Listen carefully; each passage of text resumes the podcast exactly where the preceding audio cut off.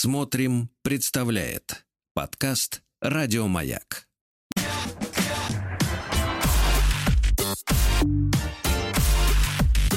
Сергей Стилавин и его друзья на маяке. Слушайте, доброе утро, товарищи дорогие, доброе утро, Владик. Но я чувствую доброе. по вот по музыке я понимаю, какое настроение у Владика. Сейчас я назову его следующим словом: Ну-ка. Переохлаждение. Прививаю вам электронную культуру, понимаешь ли. Замечательный Это не наша культура. Наша, наша, Вот. наша, уже наша. Жаль, жаль. Но я смотрю, вы так обжи- обжились Слушайте, там, да? слушайте, комфортная погода, да, действительно. Не жарко, очень хорошо работается. Вот что самое главное. Я чувствую, что Потому вам что в раз жару, в жару работать не Да. хочется. вам как раз и работается, да. Вам-то как раз и нужно. Ну что ж, давайте начнем сначала с такого, по- по- по традиции, с предисловия. Так. Получил письмо от э, мужчины сегодня утром. Сергей, доброго времени. Ну, понимаешь, как это? Вот как раз жара влияет на руку, понимаете, на пальцы. И устала рука. Да, доброго времени. Меня зовут Василий. Я перегорел на работе. В эту жару нас перевели на график с 5 утра до 10 вечера. Увольняюсь к черту. Считаю себя профессионалом своего дела. Ребята, если варианты есть, напишите спасибо. Умница, умница какой, а. Да, да. Ну и получили мы э, традиционный уже для нас. Вот главное, чтобы мужчина Виктор не перегорел. Отклик на вчерашнюю маленькую такую тоже репризу. Вы помните, я э, зачитывал с утра э, э, скан, скажем так, да, скан, Скан, поста э, женского в социальной сети, где девушка жаловалась на то, что, ну, процитирую еще раз, не грех, коротко, поскольку. Да, да, да. Что может быть асексуальнее, чем когда твой заказ стоит 580 рублей, и мужчина скидывает тебе на карту ровно Класс. 580 Это просто рублей? Это шик.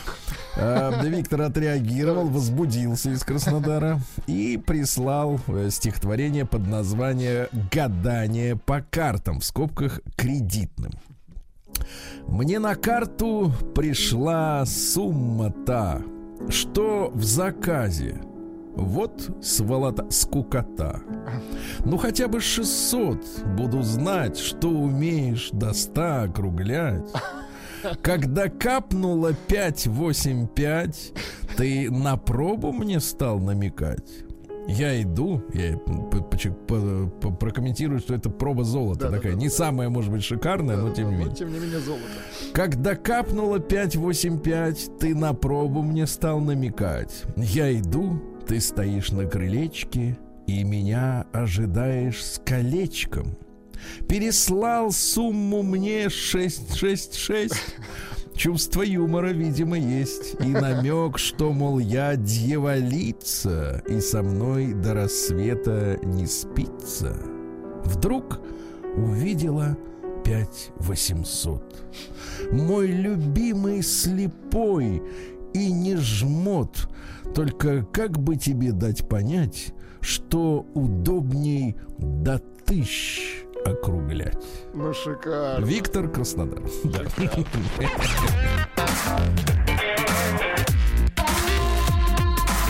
Сергей Стилавин и его друзья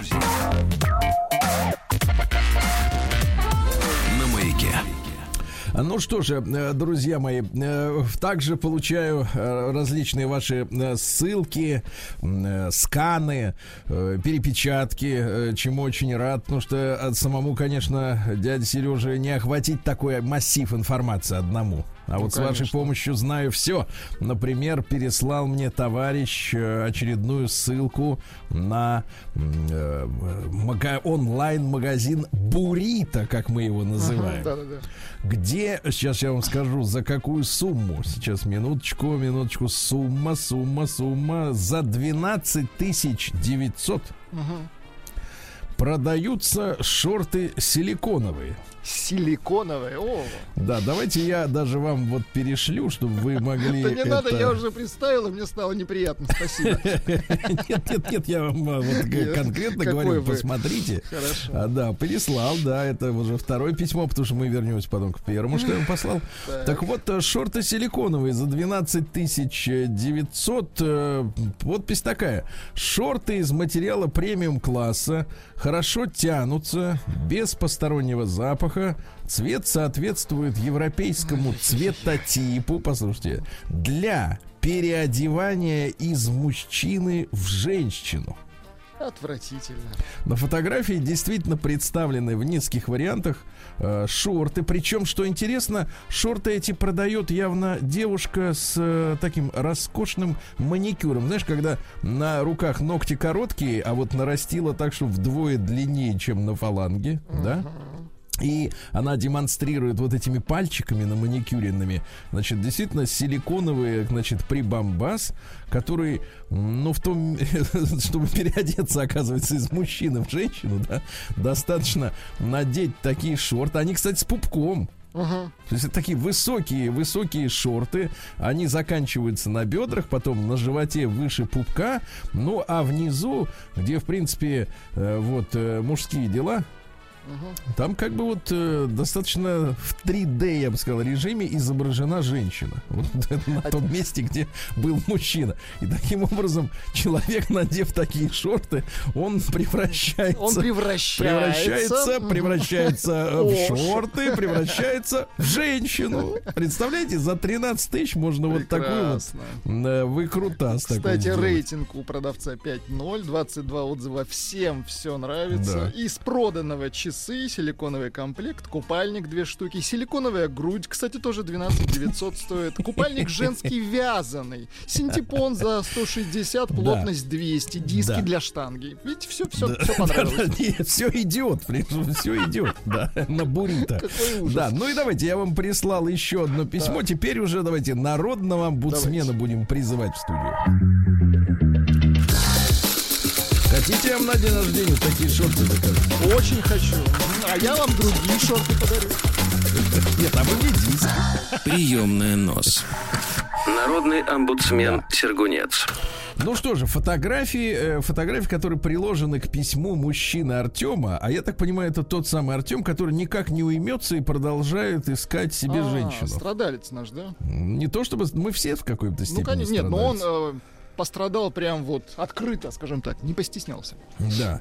Значит, женщина, э, ну, с, э, так сказать, э, гламурная, я бы сказал так, да?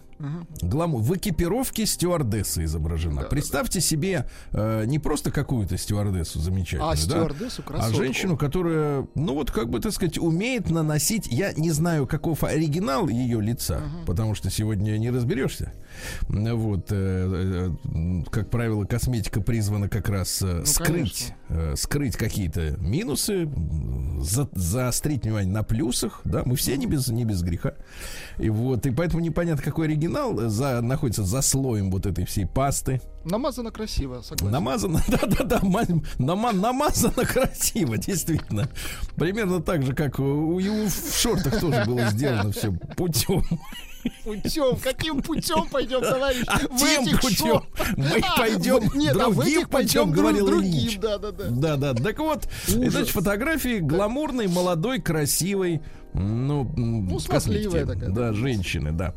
Итак, э, здравствуйте, Сергей Валерьевич, Владислав Александрович и сопричастные. Меня зовут Артем, мне 27 лет. Тема с историями с э, сайтов знакомств, в частности с Киндера, практически бездонна. Решил и я поделиться с вами и радиослушателями собственными наблюдениями. Нет, это другой Артем. А, другой. Но да, да, да. его, так же, как и того, тоже Тоже, зовут Как и многих зов- зовут То есть-. То есть можно сделать вывод, что и Артемов там в Киндере пруд пруди. Да. Так вот, э, девушка номер один. Там, видимо, будет э, целая подборка в дальнейшем, но пока что вот первая часть дошла до меня. Артем Валерьевич и Артем Александрович. Вот так вот. Да. Девушка номер один. Мария, 19 лет, стюардесса, фото прилагает. Ну, А, тут ну, я должен сразу деле сказать, что, конечно, на фотографии я вижу 30-летнюю женщину. Но это из-за грима. Да, вот, к сожалению, девушки... Грим, то да, есть он- приходится женщинам, знаешь, нелегко. Надо выбирать. Либо быть красивой, но возрастной, либо на свои года, но с некоторыми, так сказать, вот... Мгм. Погрешностями. Мария Юна привлекательно обладает весьма аппетитными формами. Ну, действительно, формы приложены. Мария Юнат. Да-да. А Что отражено в ее открытом профиле в Инстаграм, то есть не стесняется. Наше общение из Киндера, пишет Артем, довольно скоро перешло в Директ. И вот тут началось. После стандартных разговоров обо всем, ну вот, Владик, вы как человек взрослый, опытный, э, молодым 40-летним мужчинам, которые зашли на Киндер, предлаг- предложите о чем э, стандартно поговорить Ну, с женщиной до того, как знаю, э, ну, ретироваться в Директ? Вы, вы задаете вопрос динозавру. Откуда я знаю? Нет, ну вас что-то интересует, в принципе, кроме Кроме нет ничего. ничего. То есть вам и вы сухарь, вам не о чем говорить с женщиной. Так вот, после ста... А теперь внимание, из-за чего это письмо стал читать и вам переслал. После стандартных разговоров обо всем и ни о чем у нее вырвалось. А теперь внимание на заметку всем динозаврам и обитателям Так, Киндера. вырвалось, внимание. У тебя слишком большое число подписок в Инстаграме. Не вижу проблемы в этом. Вот именно, не видишь, слепец. А она видит. Слишком много. Итак, еще раз читаю, а вы думаете все, о чем идет речь.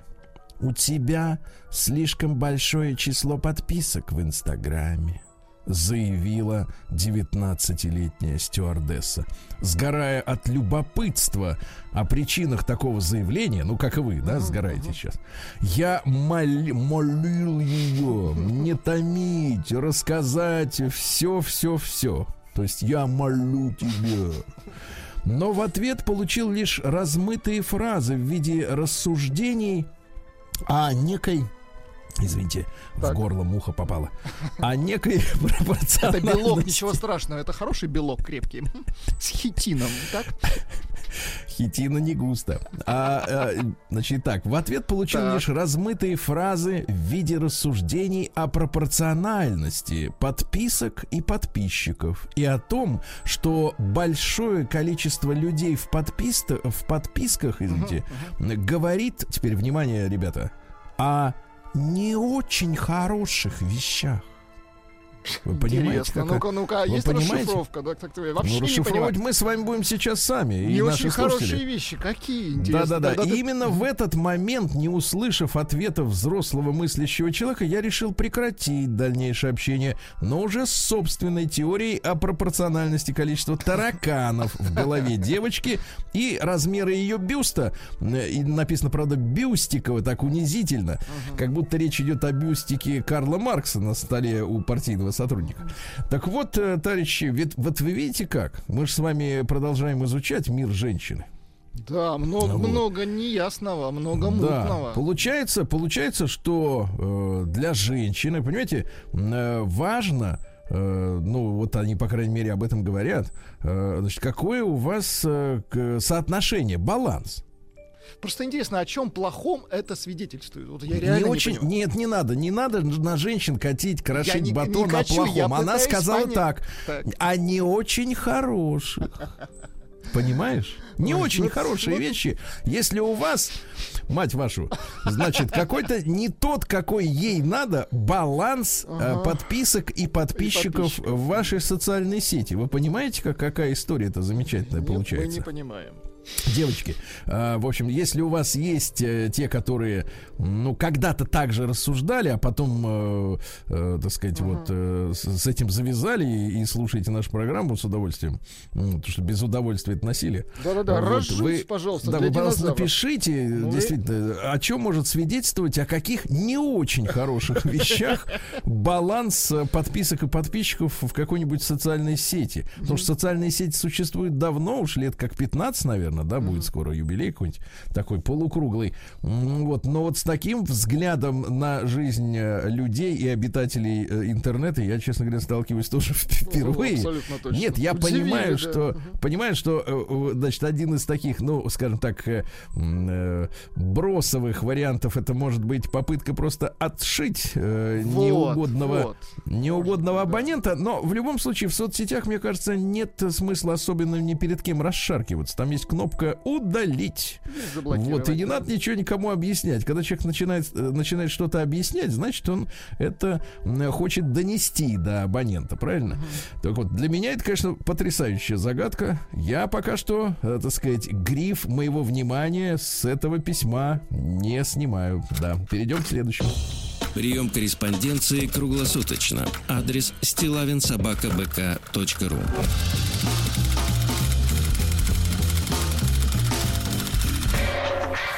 Фамилия Стилавин 2 Л.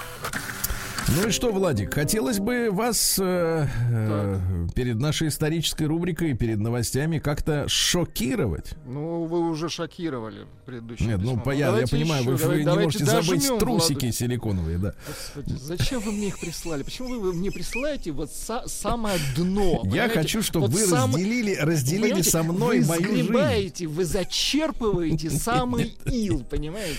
Нет, нет, я ничего не выскребаю, тем более, что из Выскреб- нет, силикона... нет, и- именно и Силикон настолько гладок, что из него ничего не выскребешь, да. Так. Вопрос, Ну, давайте, вопрос давайте. в другом. Вопрос в другом, друзья мои. А, сейчас произ- прозвучит сенсация. Я вам обещаю. Сейчас прозвучит сенсация, и она будет такой, знаешь ли, хлесткой такой влажной пощечиной пощечине по недобритой щеке многим и многим мужчинам, которые, как Артем, как другой Артем, как т- сотни тысяч других Артемов Артемов. и не Артемов а, посещают сайты. Опять муха, извините. А, посе- Уже вторая за сегодня. Хорошо, идем. У меня завтрак. Да, и посещают э, сайты знакомств. Так. А теперь, э, значит, вот они будут просто растоптаны, ребята. Вы готовы Ну, растоптаться? конечно, просто конечно. У нас есть на это целая минута. Давайте топтать- Давайте. Итак, топтать в друг друга. 2019 году было проведено исследование, это иностранные данные, обществом персональной и социальной психологии, а также журналом социальной психологии, которые выяснили следующее. Так. 30% гетеросексуальных женщин, 30%, так. одна треть, ходят на свидания лишь для того, чтобы бесплатно покушать.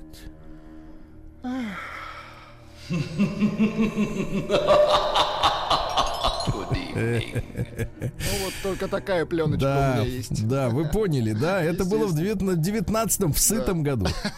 Сытый, да, без... э, А сейчас, когда они обголодались за полтора последних ковидных года, Обглодались. Думаю, они. что доза, доля, доза, извините, не то, доля может, доля может повыситься, ребята. Так что осторожно. Э, вот я предлагаю Так. э, не кормить. День дяди Бастилии пустую прошел. 80 лет со дня рождения. Ух ты, а ей уж 80.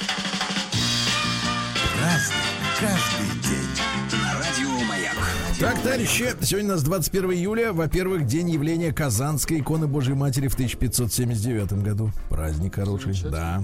День возрастного ограничения алкоголя. Поздравляю вас, Сергей. Это важно. Вот вы бы, если бы у вас были полномочия, Так. э, каким бы возрастом э, вот как бы прищучили малолеток? а? Малолеток, ну, где-нибудь до лет 15 прищучивал. Нет, это понятно, это срок. А я именно возраст, когда можно пить алкоголь. Слушай, ну это индивидуально. 25, мне я, кажется, я да? так скажу, некоторым вообще пить не надо. Да, некоторым не надо, да, вы правы. День переучета. Так. Ну, когда что-нибудь украли, и надо посмотреть, проверить, что посмотреть. украли, да, где, как.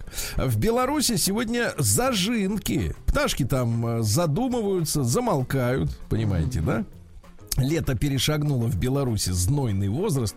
Ну, как-то это совпало с э, резким похолоданием, да, у нас.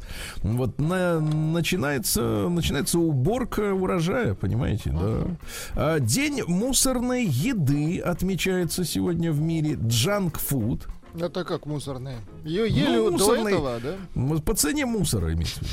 Да. прекрасно. Дальше. Национальный праздник в Бельгии. Там, получается, 190 лет тому назад выбрали себе короля. Ну, король-то оказался классным, он поехал сразу в Конго, там люди бы руки начали рубить. Вот прекрасный такая вот у них торжество-то классное, да. День турнира по перетягиванию каната. Вот, вы тянули? Канат, ну, в школе, да. Один за всех тянул, наверное, да? Не-не-не, там по, Вот он по- по надорвался. 40 было с каждой стороны. По 40. Ну, вам даже каната не хватало. Вы так рядом стояли, не хватало места, я просто... Да. Я говорю, давай, давай, говори. Э, В США национальный день хот-дога, то есть надо засунуть в булку нечто, э, которое Похожее. пахнет мясом, и, соответственно, вот и кайфовать Так от этого. их. Дальше, да, дальше несколько дней таких, которые вам понравятся. Во-первых, сегодня день под названием «Возьмите поэта на работу». Ну, звучит как-то, не знаю, печально. Да-да, возьмите. Ну, Бродский же за тунеядца сидел, да? Вот, ну такая история, примерно. Дальше. День возьмите обезьяну на обед. На работу. Нет, на обед А, на достаточно обед. этого, да. День пригласите инопланетянина жить с вами. Какие-то пустые праздники идут. Ну, пригласить не значит, что он согласится, понимаете? Э, День под вот это, наверное, ваш любимый. День будь кем-нибудь. Неплохо, да. Да, и, наконец, русский народный праздник со смыслом Прокопий Жнец. Жнец, Был да. вчера один Прокоп. Да, да, да, был. Э, Чтобы не уставала спина во время жатвы, надо было следующее говорить заговор. Например, как ты, матушка Рожь, целый год шаталась, да не скудалась. Скудаться это болеть. Так бы и мне, рабу Божию, сжать, да не скудаться. Ясно? Ясно, в Ясно. общих Вот чертах, что да. тоже. Ну да. Каждый Устал. Как бы не скудаться. Да, в, т- в 356 году до Рождества Христова сегодня подлец Герострат сжег храм Артемиды в Эфесе. Понимаешь, да? Во время пытки, а тогда, знаешь, инквиз- до инквизиции было далеко, но пытать уже умели. Слушайте, извините за что Да. перебиваю. Наши э, уважаемые слушатели придумывают свои праздники. Сегодня, Так. допустим, пусть будет день без силиконовых трусов. Вот. Ну вот вы и празднуете. Хорошо, вы Да, значит, да. Вы так вот, э. Герострат во время пытки, ему там как надо его там подвесили, э, значит, сознался, что сжег храм, чтобы помнили его имя. Запретили имя записывать, один полудурок записал, и теперь... Вот чучело. И теперь мы знаем, да. Да, только для того, чтобы запомнили его. А в 1542-м Папа Римский Павел III учредил Римскую инквизицию, чтобы бороться с протестантами. Ах, Паша, Паша, как Ну, некрасиво. а вот такая история, да. Юристы католической церкви, вот, э, понимаешь, то есть люди-то судили, конечно, по закону Божьему, но были и юристы, Ну, конечно. которые, в общем, документы составляли, да. Так вот, юристы католической церкви огромное значение придавали чистосердечному признанию. Э, Кроме обычных допросов, э, применялась, э, как и в светских судах того времени, пытка, подозреваем. Ну, вариантов много, есть музеи, вот, так сказать, по всему И миру. большинство чистосердечных признаний, конечно же, во время пытки были. да. А в 1613 в Москве в воскресный, тогда это был воскресный день, прошла коронация первого царя из рода Романовых Михаила Федоровича. Замечательно. Вот, прошла, и все, и хорошо. А в 1620-м Жан Пикар, это французский астроном, родился, который первым точно определил дугу меридиана. А вот И зачем под- нам нужно это знать? А потом он понял, какого размера Земля. А какого Ну, вот- размера Земля очень для кадастра важна. Да. Сколько кому Вот нарезать. это уже понимаешь? хорошо, действительно. Да, да. Но земли немного, у нас по большей части вода. Так что да. А в 1694-м Георг Брандт родился. Это шведский химик с немецкой фамилией, который открыл кобальт. Это первый металл, который в древности люди не знали. Мгм. Вот. Ну а что за кобальт? В принципе, конечно, человеку были известны соединения кобальта с другими э, значит, веществами. Например, синие кобальтовые стекла, всякие эмали, краски, они находятся даже в гробницах Древнего Египта. Понимаете? Мгм. Там нашли много осколков синего кобальтового стекла. Вот. э, Но а название химического элемента э, кобальт происходит от немецкого der Кобольд. Это в переводе, знаете как? Это гном. Гном. Да, да, да. Интересно. Дело в том, что при обжиге содержащих мышьяк кобальтовых минералов выделяется летучий ядовитый оксид мышьяка. Ну Вот, и руда, которая содержит эти минералы, э, получила у горняков имя горного духа кобальда, гнома. Вреднючего. Ну вот. Ну и злого духа, потому что надышишься и все, и конечно. можно. Да, да, да. А в 60-х годах, кстати, товарищ дорогой мой, соли кобальта использовались некоторыми пивоварами для стабилизации пены. Чтоб крепче брало, понимаю. Да, нет, нет, чтоб пена была. И регулярно выпивавшие более 4 литров пива в день, Более четырех, так. в Я день, записываю. а, получали серьезные эффекты на сердце, в отдельных случаях даже помирали. Известны случаи кобальтовой кардиомиопатии в связи с употреблением пива. Да, это в середине 60-х, э, при, начиная с Хрущева и до Брежнева, но в Америке, да, и в Небраске, и в Канаде, в Квебеке, и в Бельгии пивко-то варили, понимаете? С, с С кобальтом. кобальтом. Да, да, Молодцы. да, да, да. Вот, не с димедролом, а с кобальтом, да. А Дальше, что у нас интересного? В 1799-м Федор Федорович Матюшкин родился. Это лицейский товарищ Пушкин, ну и такой раскрученный. Потому что приличными делами занимался. Он был мореплавателем, адмиралом, сенатором, совершил два кругосветных путешествия. В принципе, их там в Сенате-то собирали, чтобы они государством, ой, не в Сенате, а в, в лицее. Их там собирали, чтобы они государством управляли. Ну, понимаете? будущие чиновники, да-да-да. Да, вот Александр Сергеевич он как-то не хотел.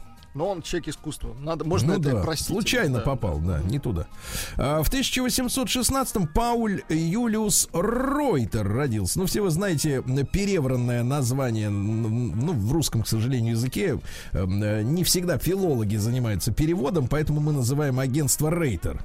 На самом деле Ройтер, вот, родился он в Германии, в еврейской семье, звали его Израиль. Но потом говорит, э, нет, буду Паулем и Ройтером.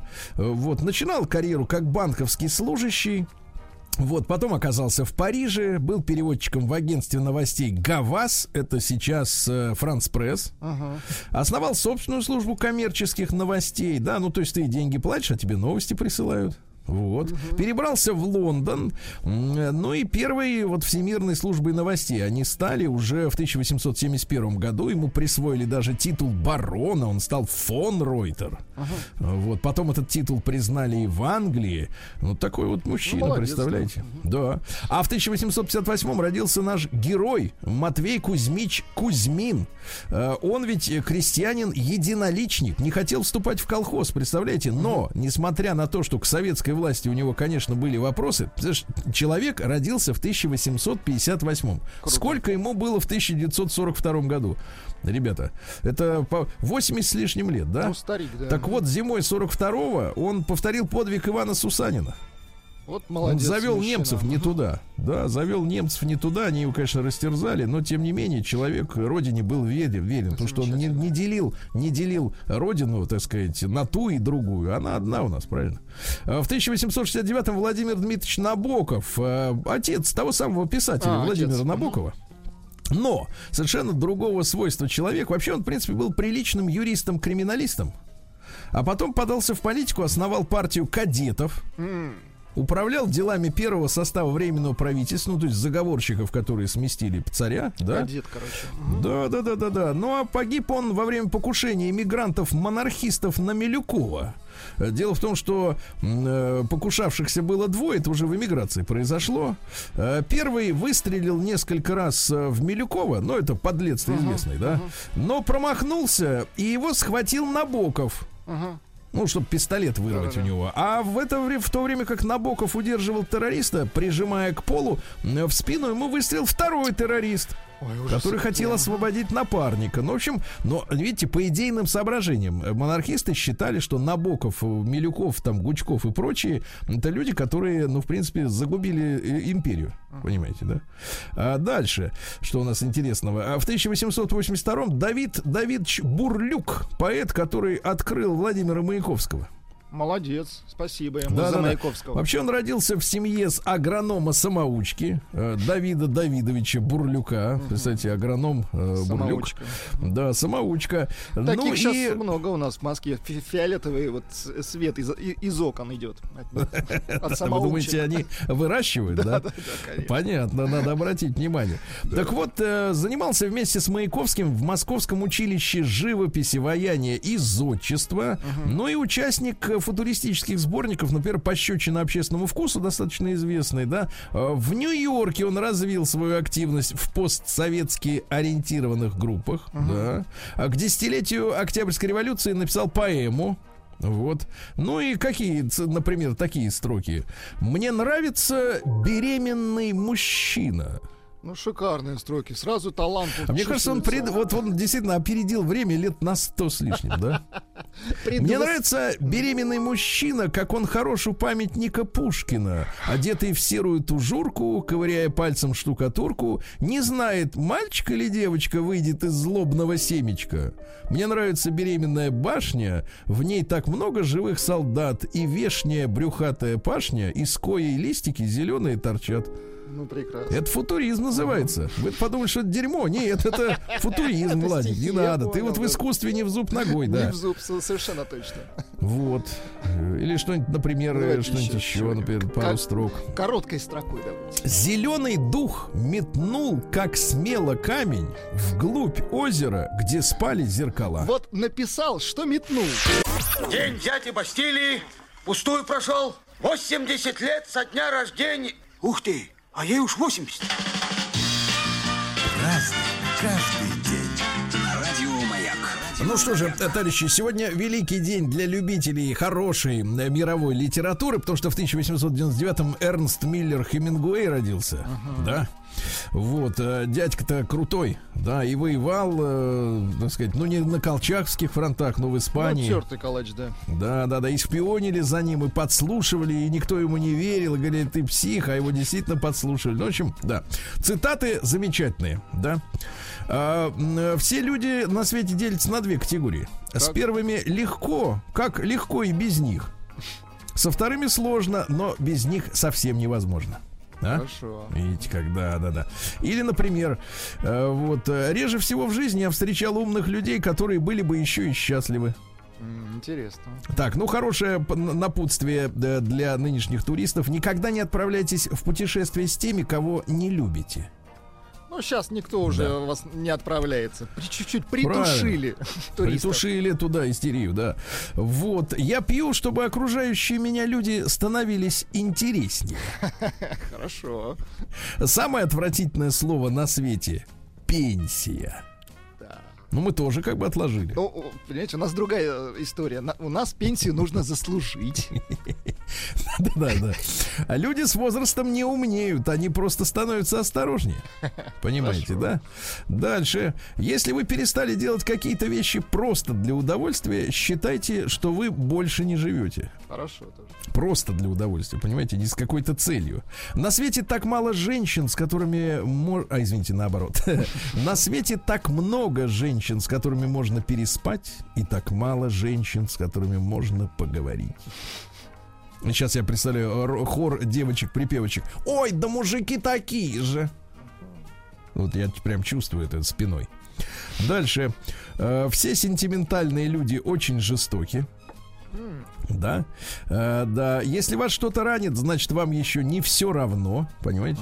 Да. И секрет успеха прост: никогда не падайте духом на людях. На людях. на людях.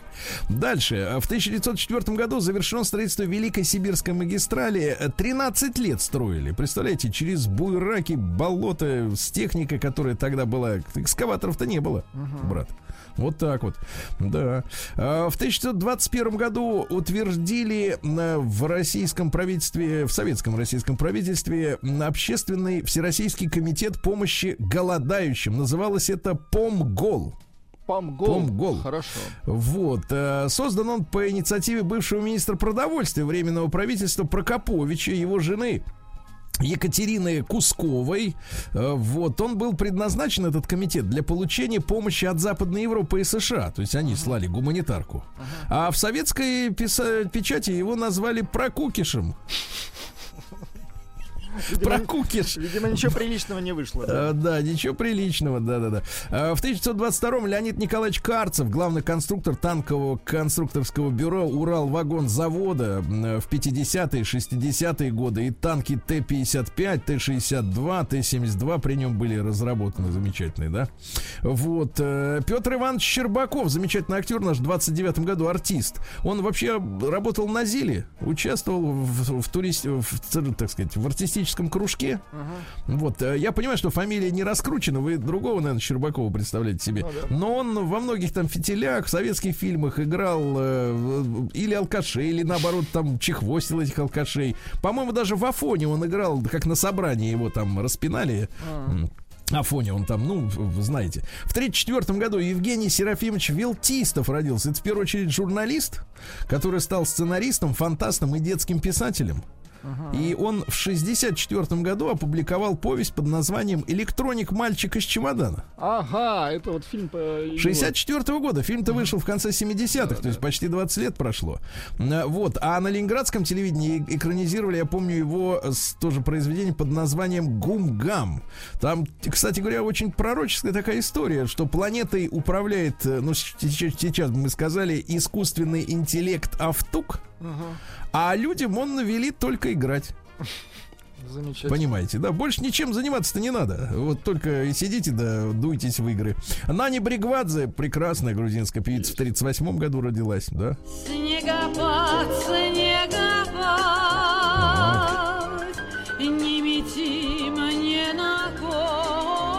прекрасная песня. В сороковом году народные сеймы Латвии и Литвы и Государственная Дума Эстонии объявили об установлении советской власти в этих прекрасных Ну республиках. что ж, поздравляем. Да, да, да, да, да. Вот, советская власть ушла, пришла туда, да. Правда, не навсегда тогда. Э, В сорок первом году в этот день произошел первый налет э, немецких бомбардировщиков на Москву. Э, 220 самолетов летели четырьмя колоннами на высоте около трех километров. Они в течение пяти лет занимались бомбардировкой. Но, в принципе, э, противовоздушная оборона в Москве была достаточно хорошая. Там э, планы гитлеровцев не воплотились, да? Э, Но Михаила Николаевича Задорнова вспоминаем сегодня. В сорок восьмом году он родился, да, в Риге. Э, цитаты какие? Ну, их, их масса, вы все Ну, их конечно, знаете. он же юморист, Да, да. А старость это когда ты нагибаешься завязать шнурки и думаешь, что бы сделать еще попутно. Да, да. Или в сорок восьмом году родился Кэт Стивенс, английский певец. Есть у нас. Есть такой? Ну, Понятно. Ну, такой. Сегодня, товарищи, исполнилось бы 70 лет Робину Уильямсу. М, Если бы да, он, к сожалению, так сказать, вот, актер, э, да, не ушел из жизни при странных обстоятельствах. Вот. э, Цитат какие хорошие. В постели женщины больше всего любят завтрак. Никогда не деритесь с некрасивыми людьми, им терять нечего. да. Молодец какой, а. Тоже юморист. А в балете мужчины носят настолько обтягивающее трико, что вы легко можете сказать, какого они вероисповедания. Да-да-да, прекрасно. Да, ну про завтрак шикарно, да? Шикарно. Вот, а что же у нас еще интересного в этот день произошло? А вот в 69-м году родился Абрахам Жанович Ибджан. А вы же хотели Шарлотту послушать, нет? Шарлотту послушаем, конечно, Давайте. конечно. Шарлотта Гинзбур, сегодня 50 лет дочери Джейн Биркин и музыканта Сержа Гинзбура. Да. Давайте послушаем, как он.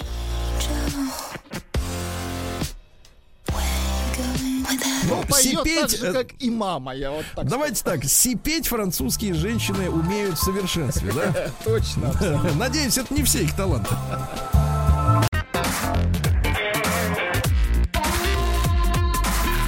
Сергей Стилавин и его друзья. На маяке. Друзья мои, ну что же, прекрасная прохлада, до 23 градусов тепла. Вы об этом мечтали, а мы вам это обеспечили, да, Владик? Очень хорошо. Вот, а вот о мечей ждет сегодня яркое, яркое, горячее солнце плюс 28.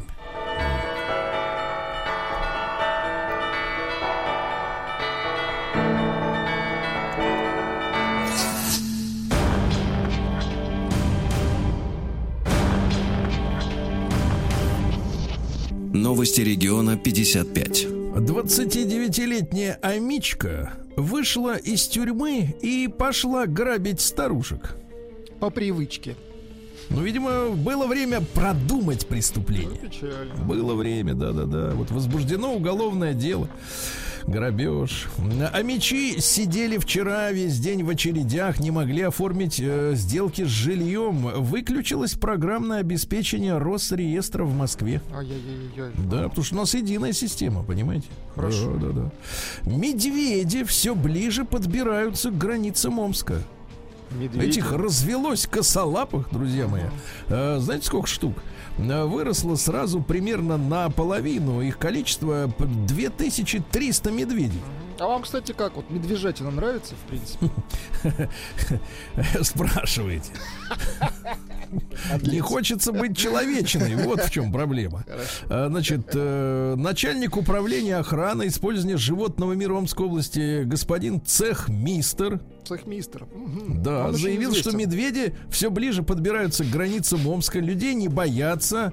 э, Выдаются охотникам разрешение на вот борьбу с медведями. Да. А В подземном переходе города Омска появилась ваза с яблонями и цветами. Вот я э, посмотрел на эти изображения. Как-то сразу, знаешь, э, вспомнились э, кадры из фильма про Остапа Бендера, где Паниковский там рисовал плакаты. Э, Вот, так сказать, Ну, рекламные. Ну нет, всё. нет, хорошая, хорошая картина. Общая площадь настенных граффити составила более 140 квадратных метров. Художники потратили 90 баллончиков краски. Это действительно результат. Ну, конечно. Омские заключенные, вот прелесть. Ну-ка. Э, Хоть, хоть отсюда хорошая Хоть у новость кого-то, да? Омские заключенные, а то как только выйдут, вот, вот женщина вышла, И сразу, сразу за дело. Ну, Надо работать, Да. пока погода хорошая. Омские, омские заключенные начали шить, хорошая новость, товары для новорожденных. Ну, замечательно. Очень. Действительно. Заключенные исправительной колонии номер 8 начали изготавливать специальные гамаки для купания детей. Гамаки представляют собой прямоугольный лежак э, из бязи и сетки. Он крепится к краям детской ванночки и облегчает купание ребенка благодаря тому, что приспособление позволяет поддержать голову и спинку. Родитель один может купать ребеночка. Э, Сумма контракта на производство этих э, гамаков Так. составляет 360 тысяч рублей. Заключенные уже изготовили первую партию в количестве 5 тысяч штук. В ближайшее время они поступят на реализацию в магазины города Омска. Так? Единственное, не сообщается расцветка. И как будет называться модель? Может быть, покайфуем? Что-нибудь такое. Не надо, не надо вот трогать. Э, Э. Из Омской мечети перед жертвоприношением сбежал баран. Баран понял, э, значит, что будет сейчас происходить, э, но потом его все-таки поймали. поймали, Поймали, всё-таки конечно, он- и отвели куда надо, да. хорошо. Пожилая амичка перевела лжебанкиру почти миллион рублей. Это никогда не закончится. А потом до нее себе. дошло. Когда Э, перевела, прекрасно. Потом дошло. 84 чи- 84-летней пенсионерке позвонил на телефон новый сотрудник службы безопасности банка. Это представляешь, у бабули, смотри, на одном счете находилось 609 тысяч рублей, на другом 501 тысяча. Всего, как вы видите, более миллиона. А мошенники э, сумели вытянуть 993 тысячи рублей. Ну, смогли как-то объединить, да, два счета. Ну, молодцы. Объединить два счета, да. Житель Омской области купил у воров свой же мотоцикл. 20-летний паренек э, ехал, э, так сказать, из соседнего села в свой родной поселок путь социализма. Остались еще такие названия. Да, на мотоцикле Иж Планета 5. Ну, тех же самых, я так Ага, понимаю, времен. Тех же лет. Что и социализм, да. И, к сожалению, кончился бензинчик у мальчишки. Не дотянул 9 километров. Он спрятал мотоцикл в кусты. Пошел домой пешком 9 километров. На утро э, с- уже с бензином пришел э, через эти 9 километров к мотоциклу. А он опять не заводится. Он опять его спрятал. Когда пришел на второй раз, мотоцикла уже не было. И через месяц ему продали мошенники за 2000 рублей этот мотоцикл. Уже работающие. Да, Ну, уже хорошо. работающий, конечно, уже а, по- по- починили, да. А, каждый тысячный амич получает зарплату свыше 400 тысяч рублей А, в месяц. а знаете, как их на- называют, этих хомячей? Штукарек. Тут Каждый тысячный, Да, каждый понимаете? тысячный, Да, и таких, кстати, немало. В Омске же сколько? Под миллион, наверное, людей. Вот, значит, их тысяча человек. Правильно? Ты, ты тысяча штуканов. Так. Средняя зарплата от 45 до 55, да, это большинство. Дальше. Э, Амич создал свою церковь и начал жить за счет прихожан. А что, так можно разве было, да? Ну вот видите, теперь вы подхватываете знамя. Э, Мужчина организовывал религиозные богослужения, за них он брал деньги, а для того, чтобы жертвовали, добровольно. Вот, использовал специальные приемы подавления воли, контроля сознания и воздействия на психику прихожан. Видишь, люди-то к религии тянутся. Конечно. Но их обычно это не устраивает. Им же кажется, что в обычной, ну как-то слишком все обычно. Надо вот, надо вот что-то такое, что-то такое действительно, чтобы до печенок проняло. Ну вот и проняло. Ну и вот, пожалуйста, житель Омской области выпил Так. и начал стрелять. Ай-яй-яй-яй. Да, да, да. Украл, выпил, значит стрелять. Сергей Стилавин Романтик. А вариантов больше нет. и его друзья Если есть чего. Всегда есть. Ну, на маяке. Ну что же, Безос э, слетал в космос. Ну как слетал-то? Это вот тот человек, которого очень хотят американцы, Да. это, чтобы он из космоса не возвращался. Сто с чем-то километров. Ну, там Да-да-да, 100 сли... Ну, двигатели выключились на 40, дальше уже своим ходом как-то догребли. равно А, так вот, прикольно, э, прикольно. Безос рассказал, что перед полетом э, все они сказали, участники, там была бабуля и Все они какой-то паренек. землей. Мгм. Нет, они сказали друг другу, что они друг друга любят. Ну, на всякий я случай. называю это попрощаться с землей. Да. И после этого что-то без там перемкнуло немножко. Он говорит, что надо в космос убрать всю все производство электроники. В космос. В космос, да, в космос. Вот. А теперь, значит, давайте здесь загадили, давайте там теперь начнем, да, затирать. А, Сайт о компьютерных играх опубликовал статью, написанную котом по имени Майло. О, давайте. Вообще писать статьи это одно из любимых занятий кота. Он Котов, ходит, э, ходит по клавишам и печатает. А наряду это любимое занятие с игрой с мячиком и просмотром сериала «Мыслить как преступник». Да. А вратарь «Зенита» Михаил Киржаков в интервью рассказал, как перед утренней тренировкой мог в прошлом погудеть ночью. А потом спокойно выйти на тренировку, но, говорит, как-то так вот однажды погудел, а потом три дня приходил в себя и понял, что уже как, как раньше не могу. Видите? Ну, Слава богу, считаю. Диетолог рассказала, э, прокомментировала э, распространяемые зожевцами, ну эти вот, э, которые хотят попозже. На стероидах. Да, значит, рекомендации зожевцев питаться 5 дней только ягодами. Там они рекомендуют употреблять по 250 граммов различных ягод 5 раз в день. Кило 250 ягод. Вот. И пить воду И, постоянно. бы- и быть рядом с туалетом всегда. Да, да, Хорошо, но это говорят, что хорошая это, диета, на самом это деле. рацион убогий, потому что там одни углеводы, одни, один сахар. Один вот, сахар, и да, слишком, глюкоза. слишком много клетчатки, а клетчатка она может вызвать непроходимость э, этой. Ну, да ее, вы знаете. они, конечно. Молодцы. А лидер машины времени Андрей Макаревич э, назвал Уходит группы. Тихо, тихо. Как он, кто же его отпустит? Нет, А. нет, нет, вы должны спросить, из какой.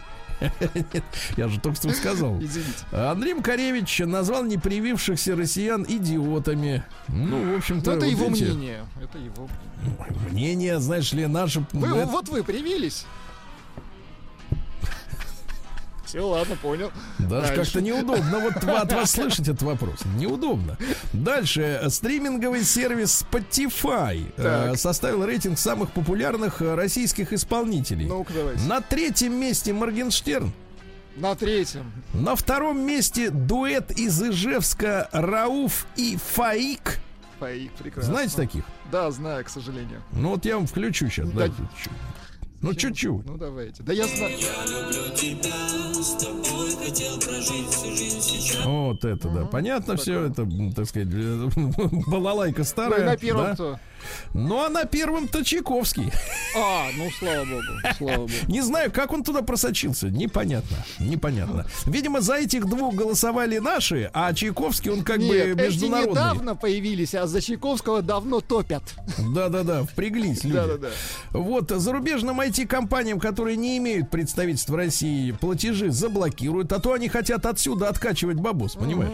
Ага. Хитрецы. Вот именно. Давай сюда, давай. Иди сюда к папочке. Так, Темпера- Температура воды в Неве прогрелась до рекордных значений 25 градусов. Слушайте, а корюшка-то это зажарится. корюшка, действительно, она сварится там. А дизайнер оценила стоимость интерьеров э, в доме главы ГИБДД-то в Ставрополье. Вы видели, да, вчера Ну, эту это историю? безвкусно, прежде всего. И видео. Ну, это ваше личное мнение. Вот Конечно, как- я вам Вам- отвечу той же монетой, как про Макара. К той же монетой, да. Это ваше личное нравится. мнение. Хорошо, я понял теперь, как вам нравится. Да. Так вот, э, дизайнер Чернухина, который занимается премиум классом, э, говорит, что очевидно тяга мужчины к роскоши. Но ремонт, во-первых, явно не новый и наверняка не стоит запредельно дорого. Дорогостоящих решений материалов дизайнер из Москвы не увидел. А, да, видно, что тяга к роскоши большая, Была. а реальной роскоши нет. Понимаете? Вот так, да. Дальше. ВКонтакте запустила бесплатный онлайн-курс по видеоблогингу. Наконец-то. Давно А то мы не да. знали, что делать, да. А Международный олимпийский комитет впервые в истории изменил девиз Олимпийских игр. Быстрее, выше, сильнее, вместе. А знаете, как это звучит по латыни? Давайте.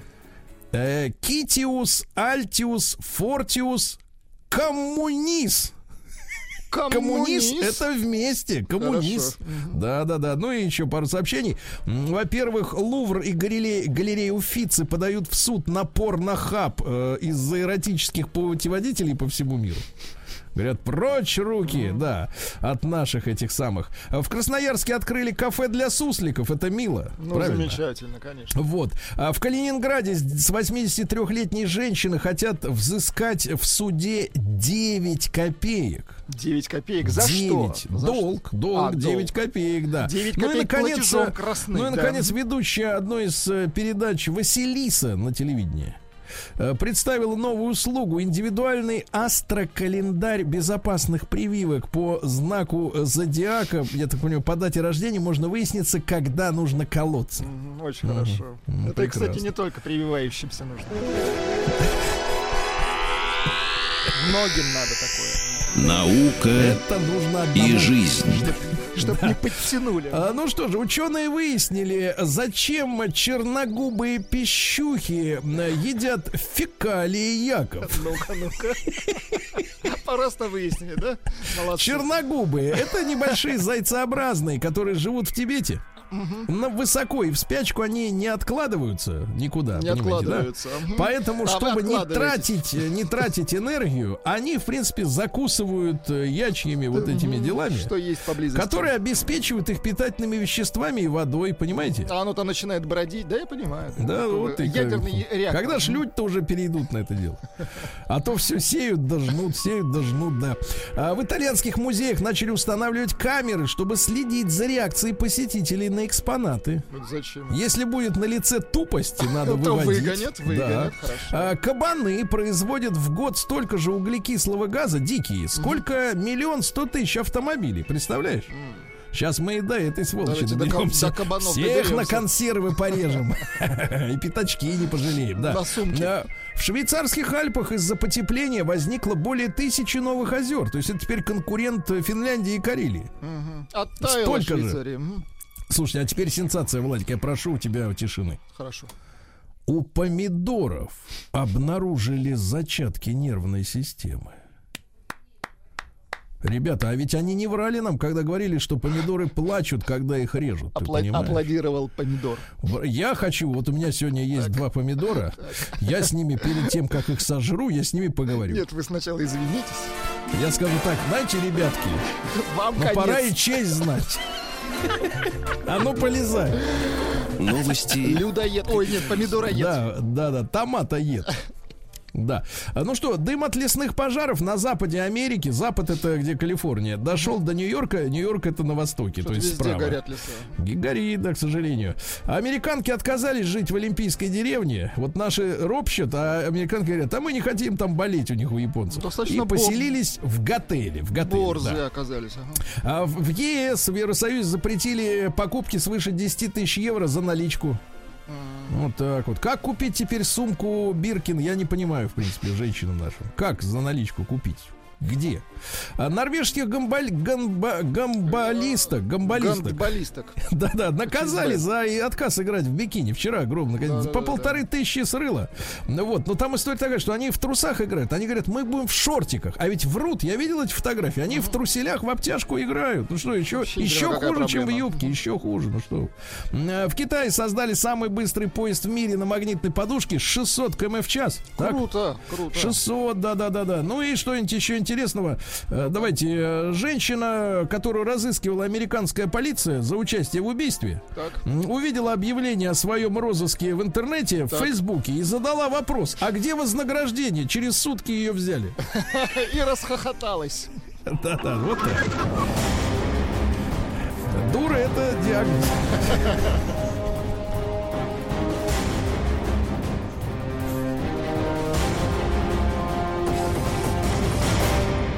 Россия криминальная. Ну что у нас тут э, такого сенсационного, да? Например, под Тулой фермер держал мать с сыном в рабстве с 11-летним. Вы представляете? Ой-ой-ой, в ужас. деревне Чернятина Ефремовского района фермер заставлял женщину бесплатно и ребенка работать. В школу не давал ходить. Вы представляете? Рабы, рабы из Чернятина. Под, Питера, под Питером тюря- тюрягу нашли. Теперь да-да-да. рабы в Тульской Я области, смотрю, товарищи. по- по- популярный бизнес А вот говорят, что в год пропадает десятки тысяч человек. Может, они вот как раз все на фермах Они все в поле. чалятся, да. Дальше. Тюменец отработает 120 тысяч, э, 120 часов просто часов под, за угрозу ножом воспитательницы детского сада. Так. Э, 31 мая сельчанин в дупель пьяный пришел забрать из садика пятилетнего сына. Так. Но мужественная сотрудница сказала, что алкашу я ребенка не отдам. Говорит, вы еле стоите на ногах. А в итоге тот достал нож и заявил, Вот что чучело. женщину я тебя сейчас, тварь, говорит, зарежу. И в итоге 120 часов обязательных работ. Видите, как хорошо.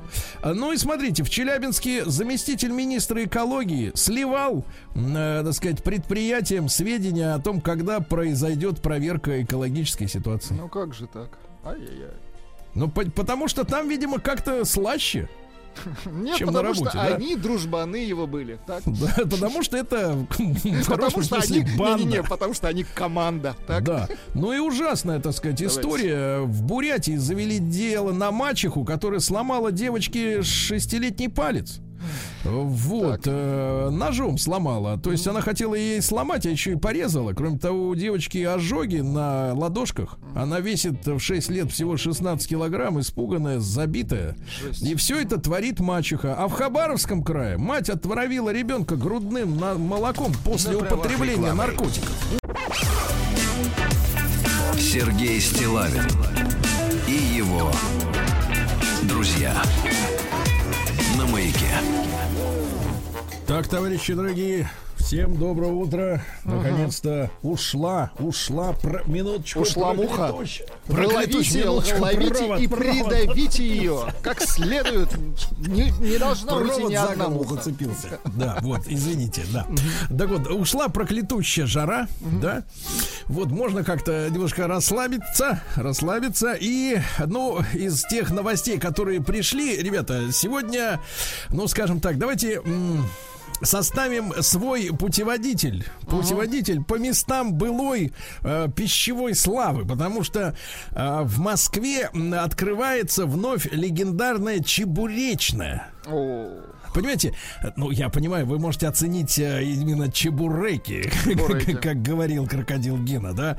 Ну вот, но дело в том, что, э, конечно, в каждом городе есть э, свои легендарные места, э, вот связанные с общепитом, кабаки, понимаешь ли? а на лесной чебуречная, кстати, была замечательная. Прям около общаги. Ай, класс. Э, Кабаки и бабы доведут до Цугундера. И чебуреки говорили? доведут до Цугундера. Да, да, да. Вот, э, легендарная чебуречная на Сухаревской. Вот, э, москвичи обрадовались.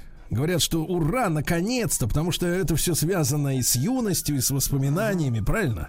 И давайте, товарищи, мы сегодня составим, э, ну как то путеводитель по стране, э, где у нас еще действительно остались те легендарные места, Потому что вы понимаете, э, какая история-то? Общепит такая очень нежная тема.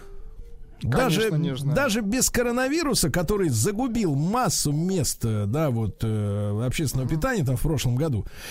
Вот, в принципе, эта сфера всегда была очень опасной для вложения денег, потому что, ну, вот разговаривая с рестораторами, с рестораторами, ну, я слышал еще давно такую цифру, там, может быть, даже, скажем так, в благословенные двухтысячные, но что порядка, мне так называли ребята цифру, что порядка 75% в первый год закрывается. Ну, то есть э, выжить на этом рынке вообще очень сложно, а тем более продержаться. Ну, представляете, да, Советского Союза там нет уже м, 30 лет, вот мы будем отмечать эту черную дату в этом году, к сожалению. Вот. И, и, и, и в итоге, конечно, такое количество лет продержаться, но это считанные какие-то единичные случаи, да. Давайте, товарищи, 728-7171 это наш телефон, и WhatsApp, э, ну, WhatsApp в меньшей степени Telegram доходит Telegram, точно да. ваши сообщения через Telegram э, плюс 7 967 103 5533. М, Остались ли действительно в вашем э, городе, где вы живете, легендарные, э, так сказать, точки общепита? Ну и вообще какие-то такие вот, э, так сказать, вот объекты, да? Может быть, не с самых советских времен, может быть, с 90-х. Вот. Но то, что действительно вызывает, э, ну, не только пищевой, э, так сказать, А вызывает но и, пищевое ну, доверие, как да, минимум. не только, давайте так, не, не только пищевой, но и культурно-ностальгический аразм. Очень хорошо. Вот Очень. так, да, да, конечно. Так и скажем, да, да. И э, да, и давайте так, и понимаю, что большинство из них закрылось, а по каким вы действительно местам скучаете, которые вот, к сожалению, не дожили до нас. Но хорошо бы их вот как чебуречную на Сухаревской в Москве возродить. Давайте начнем со сторожила, с Геннадия. Э, Гена, Гене есть что вспомнить. Ген, доброе утро. Алло, доброе утро, друзья. Да. Да, да, по-моему, на Сухаревке что-то тут информация была, что ее закрыли. Чебуречная. Уже закрыли, вот сейчас да? откроют как раз. Да, ну вот Это там что-то, да, там. Да, это будет подарок. Но вот любимые места, это, опять-таки, Чебуречная была на Автозаводской.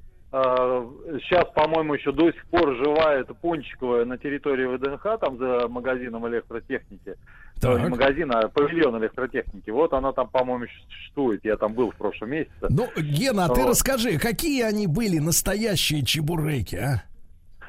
Ой, вы знаете, э, все говорили, что там что-то добавляют, но не знаю, я там учился в техникуме машиностроительном недалеко на автозаводской, и как-то вот живой до сих пор, понимаете, потому что бегали туда в обед э, не в студенческую столовую, а именно туда кушать, там и чебуреки были очень вкусные, то есть там за уши не оттянешь, там по 5 А по 6 жир штук за тек раз. по рукам, жир. Жир, да. А, ну это святое, это потом Ай-яй-яй-яй, как это Ну, хорошо. прекрасно, бог, прекрасно, прекрасно. Тек, да- дай, даст бог, и на Сухаревке снова потечет жир. Прям Да. по локтям. Давайте, Ай, давайте, хорошо. вот Вячеслав у нас, э, так сказать, и память хорошая, и сам, можно сказать, ресторатор. Слав, доброе утро. Да. Слушайте, колхозники, ну вы чё? Она, во-первых, она открыта, она никогда не, она никогда не закрывалась. Так. Я постоянно, ну я раз там в два-три месяца могу себе позволить, но если я хорошо бегаю, да, там в хорошей форме, то я обязательно иду, и, конечно, это легендарное место, оно никогда, да никогда не закрывалось. Я буквально, наверное, месяца полтора назад последний раз там был. Советская чебуречная, она так и называется. Такой же там серп и молот на входе остался. Также рядом припаркованы Роллс-Ройс и Майбахи. Оттуда водители сидят в машинах, а с задних сиденьев толстые жирные дядьки заходят в настоящие столы. Столы там по-прежнему стоячие. Сесть там нельзя. Единственное, что там изменилось, что э, томатным соком салонки не загажены. Там А скажи, а скажи, вот. а вот э, перед лицом протирают такой вонючей тряпкой стол перед тобой, как но это нет, было в советское время? Вот, а вопрос о том, что Геннадий правильно сказал, только то, что вы говорите, жир стекает. Просто надо уметь есть. Надо брать три чебурека. Так. Пока ты наливаешь дешевую, самую дешевую водку в маленький пластиковый стаканчик, ты переворачиваешь чебуреки э, наверх, да? Поэтому куда стекло первое, ты ешь первый чебурек. За это время все Остальные остальные стекают. настолько жиром пропитываются, что вот последний, знаете, он такой уже размягший чебурек. Он прям говорит, ну давай, давай, ешь меня уже. Ты еще водочки, там 30-40 грамм. Это чебурек. И я помню еще, что... А вот год назад я только выздоровел. а, после... Я первое, что сделал, это я поехал в эту чебуречную, съел эти три чебурека. Потому что она работает, всех приглашаем туда. Слава, Слава, а какие-нибудь Да. еще места-то остались вот э, с тех Ну, для меня, так как я, видите, к сожалению, ну, я ностальгирую, потому что в Москве раньше была, ну вы наверняка, Сергей, знаете, Грин такая сеть из трех очень дорогих э, ресторанов. Э, ну, хозяин уехал в Англию давно. Одна была рядом с э, Белым домом под куполом, самая известная. Одна была на Бульварном кольце. Вот. И вот для меня вот это, ну для меня это как, недоступно, потому что там каждое кушание стоит даже по тем временам по 2000 рублей салат, когда там курс доллара был 25. И мне казалось, что такое недоступно, и когда туда я мог себе позволить зайти и что-то съесть, я думаю, ну вот это да. Вот это да. Мгм. Всем Понимаю. хорошего дня. Понимаю. Хорошо. Так, значит, э, надо брать три, чтобы последний Да, размяк. Ясно? Последним добиваешь все это. Да, давайте Галину из Магнитогорска послушаем. Я думаю, что не только же в Москве есть, э, так сказать, конечно. очаги советской культуры. Да, э, Галин, добрый день, доброе утро. Здравствуйте, здравствуйте, Сергей Да. Владислав, здравствуйте.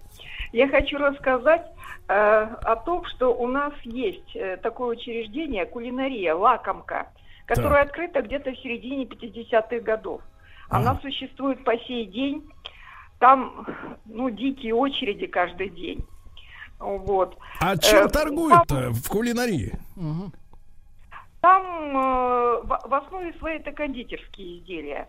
То есть торты, которые там же изготавливают, пирожные, печенье выпекают, различные кексы. Ну, кроме того, там есть э, полуфабрикаты, пельмени и знаменитый молочный коктейль.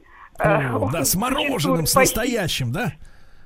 Да, он существует по сей день. И вот я говорю, что там, э, ну, очереди каждый день. То есть с открытия и, в общем-то, Да. в принципе, до закрытия. Очереди Кулинария в всегда. Магнитогорске. Так, хорошо. Спасибо Да, людям, что ладно. сохранили. Спасибо. Галина, спасибо, вам. Спасибо. Хорошего дня. Давайте из, из Санкт-Петербурга Владислава. Давайте Давай. послушаем. Владислав, доброе Спасибо. утро. Да. Владислав. Ну вот Владислав. я хотел рассказать про пирожковую в Питере на Московском проспекте. Она между бассейной и улицей Фрунзе. Мгм. Такая Так. известная пирожковая. Она с 56 года существует. Там беляши, пирожки. До сих ну, пор? Да, она существует М, до сих пор. Ее там сохраняет наше, по-моему, правительство города. Вот. Слушай, брат, а что за пирожки-то? Расскажи, Чем? как они? Мгм. Там очень вкусные беляши. Беляши, Беляши, с мясом. Они жареные такие вот. Ну, как вот такие. Во фритюре? Да, и есть э, печеные. То есть там все пирожки есть печеные и жареные пи- пирожки с морковкой. Ну, все виды пирожков. Плюс э, вкусный кофе такой советский. Из Вот, чана, э, я со, понимаю. да. сгущен- со сгущенным молоком. И хотел Да. еще сказать про новую, новую пышечную, которой, по-моему, раньше не было. То есть, как бы, традиции поддерживают и на новом месте тоже ставят такие вот ну, заведения. Это Мгм. вот пышечная на канале Грибоедова в районе Сеной площади. Вот, Мгм. замечательная пышечная, там музыка играет хорошая такая, вот тоже там либо советские песни, либо еще какие-то из мультфильмов там оформлено очень интересно, там такие рисунки красивые. То есть замечательное Хорошо. место. Хорошо, Тоже хорошо, хорошо. хорошо. Владислав, спасибо. Так, на заметку, Владик, берем. Так, давайте, Питер подтянулся массово. Давайте Илью послушаем. Давайте. Илья, доброе утро. Э, Вам привет всем из солнечного Петербурга. Здравствуйте, товарищи. Сережа, я думаю, вы точно знаете это место на Конюшенной площади Пышечная, которое Ну, существует это да, еще... это уже легенда. Не, Да, не да, на да, площади, а на улице. На улице, на улице. Нет, да. на улице, на улице, на, Кон- на Конюшенной улице, да, прошу прощения. Но замечательное место, я никак не мог его обойти стороной. Жил на Невском, и я помню, когда перекладывали на Конюшенной брусчатку, очень тяжело им было, у них стояла завывала, зазывала, вернее, на Невском проспекте. Я помню, мы ходили специально, покупали у них по 10, по 20, по 30, по 50 штук. Слушай, чтобы да, это действительно это легендарное место. Я туда в школе ездил каждую неделю на автобусе сотка. Вот. И э, там же как? Они до сих пор сохранили, во-первых, вместо салфеток мягких, да, у них резаная бумага. Резаная бумага, И Да, во-вторых- который... Да, и кофе, э, и, и там живет кот, вот и там живет кот. Но самое удивительное, слушайте, я тут недавно прозвонил, э, значит, ну как прозвонил, посмотрел э, э, в архитектурных источниках, что за дом, в котором они находятся. А оказалось, и я так отошел со стороны, посмотрел, ну, наверное, а оказалось, что они находятся в здании, в котором до революции находилась какая-то французская церковь. Ничего себе. Ага. Да, да, да, да, да, вот это самый прикол. да, но, но тем, кто это сохранил, огромное действительно спасибо. Это достопримечательность очень яркая. Да, Илья, да, спасибо огромное за эту память. Давайте Алексея послушаем, тоже из Санкт-Петербурга. Ему 36. Леш, доброе утро. Здравствуйте, Сергей Валерьевич. Да. Владислав. Я вам расскажу про два места. Оно Так, есть да. в каждом городе. Самые вкусные пирожки это в школьных общепитах и на вокзалах. Вкуснее пирожков я в жизни не ел. На железнодорожном вокзале я последний раз э, ностальгировал, приехал в Шарью, э, ну просто там был проездом встречать родственников из Москвы, из супруги. И мы там наслаждались этими пирожками, это просто огонь. И, и в, это, в, это, в, в общепите э, в образовательной сфере я тут э, защиту дипломов принимал недавно э, в колледже, которым преподавал до этого. И тоже кайфанул, короче, в столовой, набрал себе пирожков с капустой, с яичком. Вот. А еще хочу сказать, самая вкусная шаурма в Москве на Ярославском вокзале. Не знаю, из каких крыс там делают, но обалденно. Вкуснее я Ну, не ел. соус там, Питерская- огонь. питерская Я смотрю, вы гастролер, все по вокзалам вас носит. Вы да? смельчак. Вы прежде всего смельчак, конечно. Да, да, да, да. Друзья мои, ну мы сегодня составляем с вами карту легендарного общепита. Ну, вот некоторые говорят, что в Москве и не закрывалась чебуречная. Но, может быть, это было связано с QR-кодами или еще с чем-то. Ну, в общем, был какой-то небольшой перерыв, но... В Москве она на Сухаревке опять э, восстановила работу, да, и, так сказать, товарищи на Майбахах и Роллс-Ройсах, а, да, Оттуда они просто могут не подрулить. Сергей Стилавин друзья на маяке. Друзья мои, ну, в Москве радуется, а, что ра- работает по-прежнему чебуречная, да, э, но уже упомянули сегодня питерскую пышечную, да, вот, э, дискуссия о том, чем пышка отличается от пончика, она продолжается Ну, конечно. в обществе, да, конечно, есть много сторонников того и другого мнения, я, честно говоря, с очень большой такой ностальгией вспоминаю э, заведение под названием Кукарача в Питере на, э, так сказать, Там на Фонтанке. Мексиканская какая-то, да, была? Да, мексиканская. Там э, на заре этого Помню, заведения помню. прекрасного под- подвального типа, где подавали самые лучшие коктейли, потом чили кон карне и прочие прочие острые Ну и дела. закусончики там, да-да-да. Закусончики мировые, такосы. Вот, но вопрос в том, что э, там э, работали кубинцы. То есть э, Настоящие, да? студенты, да, еще из э, стран Латинской Америки, то есть и готовили там они настоящую свою еду. А потом, я так понимаю, э, что сначала пришли какие-то инвесторы, растиражировали, а теперь вообще, смотрю, ее нету. Все исчезло. И это, конечно, большая проблема, да, в общепите, что нет вот заведений там с, с тысячелетней историей, как говорится, да, да. Ну, давайте Эльвиру послушаем из Москвы. Эльвир, доброе утро. Э, леген- Мы говорим о легендарных местах, э, действительно, которые еще дотянули до нашего времени. Э, Эльвира, доброе утро. Здравствуйте. Вы знаете, э, закрыли вот эту чебуречную из-за пандемии, поэтому она, в принципе, не прекращала свою работу, просто временно была закрыта на Сухаревке, ну, на Панкратевском, точнее. Вот. А хотела рассказать, вы знаете, вы говорите, можно сказать про ностальгию. Я жила на улице Юных Ливнецев в детстве, кинотеатр «Высота», и вот на другой стороне была чебуречная на втором этаже. Мы с мамой ходили. Она такая вообще вкусная была, вот э, невероятно кухня там. А, а хочу сказать вот то, что сейчас а, в парке Останкино э, есть шашлычная. Так. И был ремонт э, дворца Останкинского. И вот директор сказал, что шашлычная до сих пор работает. Так что вот там очень вкусный шашлык. Жарит, замечательно. жарит. Хорошо. Эльвира, спасибо. Давайте из Костромы Артем. Давайте. Дозвонился. Артем, доброе утро. Да, ребята, привет, я из Костромы, зовут Артем. Э, Вы же у нас были в Костроме? Конечно. Как там? Думаю, что, может быть, возможно, посещали это место. Есть у нас такие торговые красные ряды, занесены в ЮНЕСКО. И там есть такая чебуречная, которой, наверное, лет уже 100. И всего два продукта, чебуреки и кофе. Наш кофе такой вот, которое из эмалированного ведра черпают и по кружкам разливают. Класс. И Да. чебуреки. Чебуреки, да. Жи- Я вот сейчас рассказываю, прямо слюна даже пошла. Жир-то течет. как-нибудь По рубахе, по белой. Отлично, отлично, да-да-да. На тему чебуреков и пирожков я помню, что вот в Перми наши товарищи, ну, да, может быть, вы, Владик, помните нашего прекрасного мужчину, легендарного Борю Ветошева. Вот, кстати, недавно вернулся из командировки в Европу.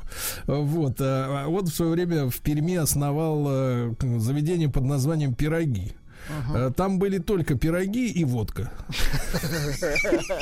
Да класс, класс. Да, да, да, да, но тоже прикрыли. Э, Марину послушаем из Санкт-Петербурга. Марин, доброе утро. Да. Доброе утро, Сергей и Влад. Хочу сказать, что в городе Ломоносове, это Ленинградская область, э, сохранилась на привокзальной площади замечательная пирожкова еще с советских времен. Очень вкусные пирожки, жареные с повидлом, с капустой, печеные. В общем, просто удивительно, что сохранилась эта пирожкова. Слушайте, Еще надо нам создать, детства. может, какую-нибудь книгу охранный реестр для подобных мест, а? И чтобы, например, ну, понимаете, если в, в миллионный раз открывается какая-нибудь суши, там, вок и прочее, так сказать, Суши-муши. балалайка, Мгм. да, то тут никакой легенды нет. Может быть, нам как-то взять под Книг- защиту этот такой, такой малый бизнес, который, так Красная сказать, вот... э, книга общепита, вот. Да, красная книга жратвы. Да. Да, Давайте, давайте Кирилла послушаем из Москвы. Кирюш, доброе утро. Доброе утро. Ну, Да. я, как все понаехавшие из провинции, с юга, город Волгодонск Ростовской области, есть три замечательных места. Первое, это когда я проходил практику на ТЭЦ-1, по-моему. Там есть заводская столовая. Вот это было в 90-е, 2000-е, 90-е. Вот реально махровый Советский Союз еще остался с тех времен. Э, Там, ну, просто я наслаждался этой всей пищей. Э, Очень с радостью ходил на эту практику. Дальше, значит, на, э, на улице Ленина, недалеко от площади Победы, есть кулинария. А, вот там жарят вкусную мойву. Это вот, О, ну, да, запах, деликатес. запах, да, запах на всю Запах округу. тоже, вкусный. Да, Да. да, Да, да, да, да. Вот и третье место в новой части города а, кулинария Бахус. Бомбические просто пирожные. Торты. Название немножко не совпадает, да? Да, да, ну тогда называли, там она в советское время по-другому называлась. Тогда но- словарями не пользовались, я понимаю, да. Да, да, да, да, да, да. Хорошо, спасибо, брат. Ну, конечно, мы вспомним, как в Ростове, э, так сказать, э, делают шаурму или шаверму, это уж, так сказать, как кому воспитание позволяет произносить, да, есть легендарное место рядом с, по-моему, с медицинским э, вузом, или как там это место называется, ну, все понимают, э, ростовчане, о чем я говорю. Э, Евгения, давайте из, Екатерин- из Оренбурга послушаем. Жень, добрый день. Добрый день, ребят.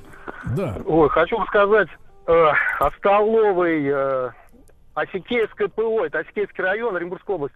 Ну там жарят такие беляши, это просто невероятно. Они при тебе их прям сразу делают. Класс. И вот в это масло... Фокусники, там- да, смотри, что мы туда кладем. Раз, раз, раз, и так, раз уже его они текут, эти беляши, это просто невозможно. Вот э, жир. И при тебе также лепят пельмени, небольшие, маленькие. Да. И также при тебе их варят. И еще сразу же буфет и на разлив. Это просто чудо. Буфеты на разлив. Да вот видите, класс. да, это, по-моему, самое главное чудо. Давайте Кристину из Москвы, ей всего 29, но тоже что-то помнит. Кристин, доброе утро. Здравствуйте, ну 29 это уже много. Ну, бросим, Ну, не набрасывайте. Да-да-да. Кристин, какое место вот для вас легендарное? Ну, мне кажется, очень зря все забыли Пончикову возле Останкинского пруда. Она жива, работает уже очень много лет в красивом розовом здании. Там замечательные пончики всего за 20 рублей. Э, Кристин, ну а вы, как вот человек, который родился после уже краха Советского Союза, как вот воспринимаете эту пищу? Какую, пончики? Да. Ну как, как, хорошо, гастрит есть, имеем. Прекрасно. Все отлично. Кстати, пока не забыл, еще возле улицы Кибальчича, возле где финансовый университет, отличная чебуречная, тоже до сих пор работает. Почему про нее никто не вспомнил? Вот теперь вспомнили, конечно, вспомнили. Значит, товарищи, ну что, прекрасно. Есть места. Предлагаю дать наказ избранникам народа создать красную книгу советского общепита. Товарищ Зюханов, Создавай Заповедный книгу. Вот именно. Заповедь даешь заповедник.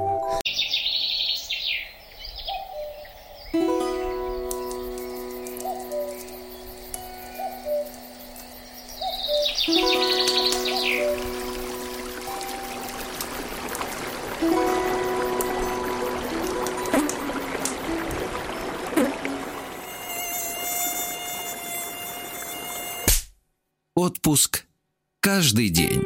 Друзья мои, наш летний проект «Отпуск каждый день» на этой неделе Карелия прекрасная у нас. Мы продолжаем изучать эту замечательную землю, которую и любим, и ценим, уважаем. Да, и в этой части нашей программы мы поговорим об обрядах карелов. Об обрядах, да. И я рад приветствовать на связи с нашей студией Сергея Минвалеева, младшего научного сотрудника сектора этнологии Института языка, литературы и истории Карельского научного центра а, Российской Академии Наук. Сергей, доброе утро. Доброе утро. Да, ну и мы все, как говорится, во внимании, нам это все очень интересно. И, может быть, мы начнем со свадебного обряда, э, к- с его особенностей. А, да, свадебный обряд. Ну, надо начать, наверное, сначала, что такое вообще свадебный обряд в, в традиционном его понимании. Это оформление нового социального статуса лиц, вступающих в брак. То есть отделение от старой социальной, то есть прежней социальной группы, как холостяк, незамужняя женщина, девушка, ка- и вхождение в этот новый статус мужа и жена. И окружающие должны обеспечить вот эту вот успешность перехода, защиту и помощь в этом действии. И э, в Карелии э, есть два типа. То есть э, об- обычно разделять на два типа свадьбы. Это южно-карельский тип и северно-карельский тип. И для южного карельского типа это было, она очень похожа была больше на русскую, северно-русскую свадьбу. Там и экономическая сторона брака уже была такая значительная, и авторитет отца был тоже такой значительный. А северно-карельский тип, он такой более архаичный, Тут э, участвовал вот э, такой вот персонаж, как Патьвашка, свадебный колдун, который приходил с посохом. Он и руководил самой свадьбой, и защищал молодых от порчи. Как я сказал, они находятся между таким прошлым и будущим переходном статусе. Они очень уязвимы, это вот э, э, молодожены. Их, конечно, нужно было уже защищать, вот и магическими в том числе способами. И, конечно же, на севере даже больше самостоятельность девушки в вы- выборе брачного партнера. То есть э, родители, конечно, могли там договориться, ну, родители жениха и невесты между друг другом, но девушка выбирала в, ос- в основном сама, за кого выйдет. Иначе она могла а, и выскочить, если родители против были за того, за жениха, которого она выбрала, она могла и выскочить сама, э, без спроса, п- как говорит там Хюппел, пырожком э, за того, за кого хотела, или на кончике платка еще называли, и уже без, без свадьбы у него остаться жить. Но потом, конечно же, родители, это был позор большой семьи для родителей невесты, но они прощали, э, в какой-то момент мирились с невестой и проводили все же через какое-то время свадьбу, потому что нужно было обязательно вот так вот а, ритуально это все подкрепить и утвердить. Да, Сергей, а из каких вот э, э, этапов э, карельская свадьба строилась, вот народная? То есть э, насколько это э, к, ну, сегодня распространенной такой, я скажем так, постсоветской, э, скорее, традиции имеет отношение? Вот какие этапы? А в постсоветской традиции, а, Не, вы не, нет, про- я- я именно конечно, она Я про Про карельскую. нет, нет. традиционную. про тради- Да, про- конечно, про конечно. традиционную мы говорим, да, свадьбу с вами? Конечно. Ну, из традиционной с- свадьбы, это, конечно же, а, ну, начинается все со знакомства молодых, которые переход- э, происходили там на танцах, на беседах, а, в большинстве случаев. И потом а, п- сватовство. А Сватовство тоже очень такой сложный ритуальный комплекс. Сергей, а маленький, маленькое и уточнение, а потом маленькое молодежный- уточнение. Маленькое уточнение. А тогда, в те времена, вот э, сегодня люди спорят, да, сколько, э, да, ну, развелось же, вы знаете, всяких там коучей, психологов, э, все они по-разному советуют, например, женщинам э, определять срок, который должен пройти между, например, первым знакомством и предложением руки и сердца. А в те времена, вот э, как, какая вот дистанция должна была быть между там, тем, как молодые люди друг с другом, ну, познакомились, э, понравились друг другу, и вот уже играют свадьбу. вот таких вот установок не было, сколько должна должно это пройти, то есть познакомились и, мо- и могли, и он уже мог на следующий день, если девушке, девушка ему понравилась, прислать уже сватов, то есть прийти ее свататься к ней. А могло пройти какое-то время, там, до трех, от- три праздника пройти, то есть там три месяца буквально, а иногда и год постречаться. И э, выходили замуж. У девушки на, на севере, они могли не так рано выйти замуж, то есть там от 18 лет до 22, то есть старая, же, дев, старой девой уже девушка считалась 25 лет, которая не вышла замуж. А иногда на севере этот срок мог и повышаться. Ага. Вот. э, Понимаю.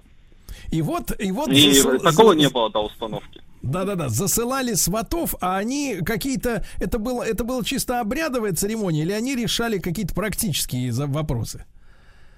Это и практически, и обрядово, и там, конечно, все вместе э, это соединено. То есть а, для, родителей девушки было важно, чтобы она вышла в, такую хозяйственную, обеспеченную семью, а а для, конечно же, родителей жениха, там, они уже устраивали сначала совет, когда родитель говорил, что вот я хочу, вы... когда парень говорил, что я хочу выйти за эту девушку, они советовались с родней, разбирали тут тоже род э, той девушки, как она а, себя ведет в обществе, какое, как, она, это крепкая ли девушка, чтобы в хозяйстве работать. И вот а, они засылали, и вот сват, сват- сваты там, ну, родственники жениха, вот, и иногда и без жениха самого могли прийти на это сватовство, и иногда засылали предварительных сватов, чтобы те зашли домой, э, сказали, что вот придут сейчас основные сваты, готовьтесь. А, приезжали ночью, как правило, потому что если девушка, если сторона невесты откажет, то есть девушке откажет, и сватам, чтобы без позора уехать, и никто не видел, потому что большим позором было для сватов, что им отказали. Брали с собой также и колдуна вот этого патьвашку, он приходил с посохом таким вот, э, он такой вот посох был, он называется Кози Чендашауа, э, сватательный посох, то есть переводится, такой вот с наростами, с, с рогатиной на конце.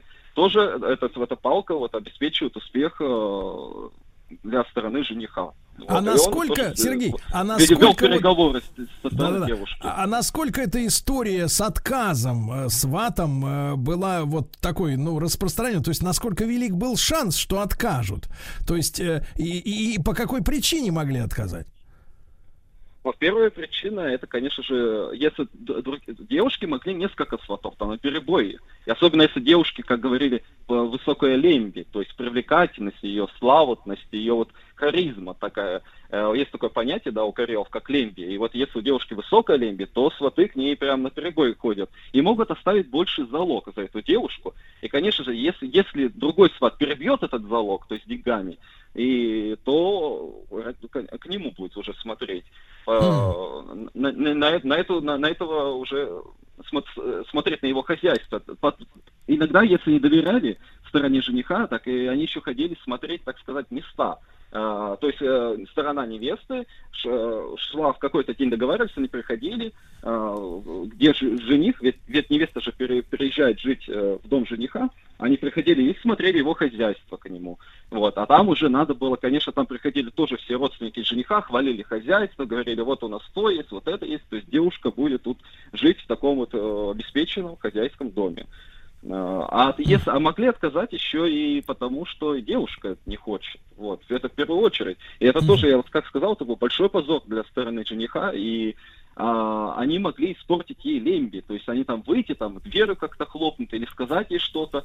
И девушке надо было э, иногда на чердаке пробежать э, к тому месту, где выход, и стать вот так вот, э, ну, ноги на ширине, так, э, на ширине плеч, чтобы они прошли вот как бы у нее под ногами, под, под ней, под девушку, вот как раз вот между ног, вот символически она наверху Так. стоит на чердаке, они проходят, и ей это лемби не испортит, чтобы сваты дальше продолжали жить. И либо там полено бросить там э, в дом, тоже, что это вот как раз-таки от, от этой вот э, порчи лемби могло бы спасти Сергей, девушку. а, Сергей, и, а еще ну, они раз- говорили им еще...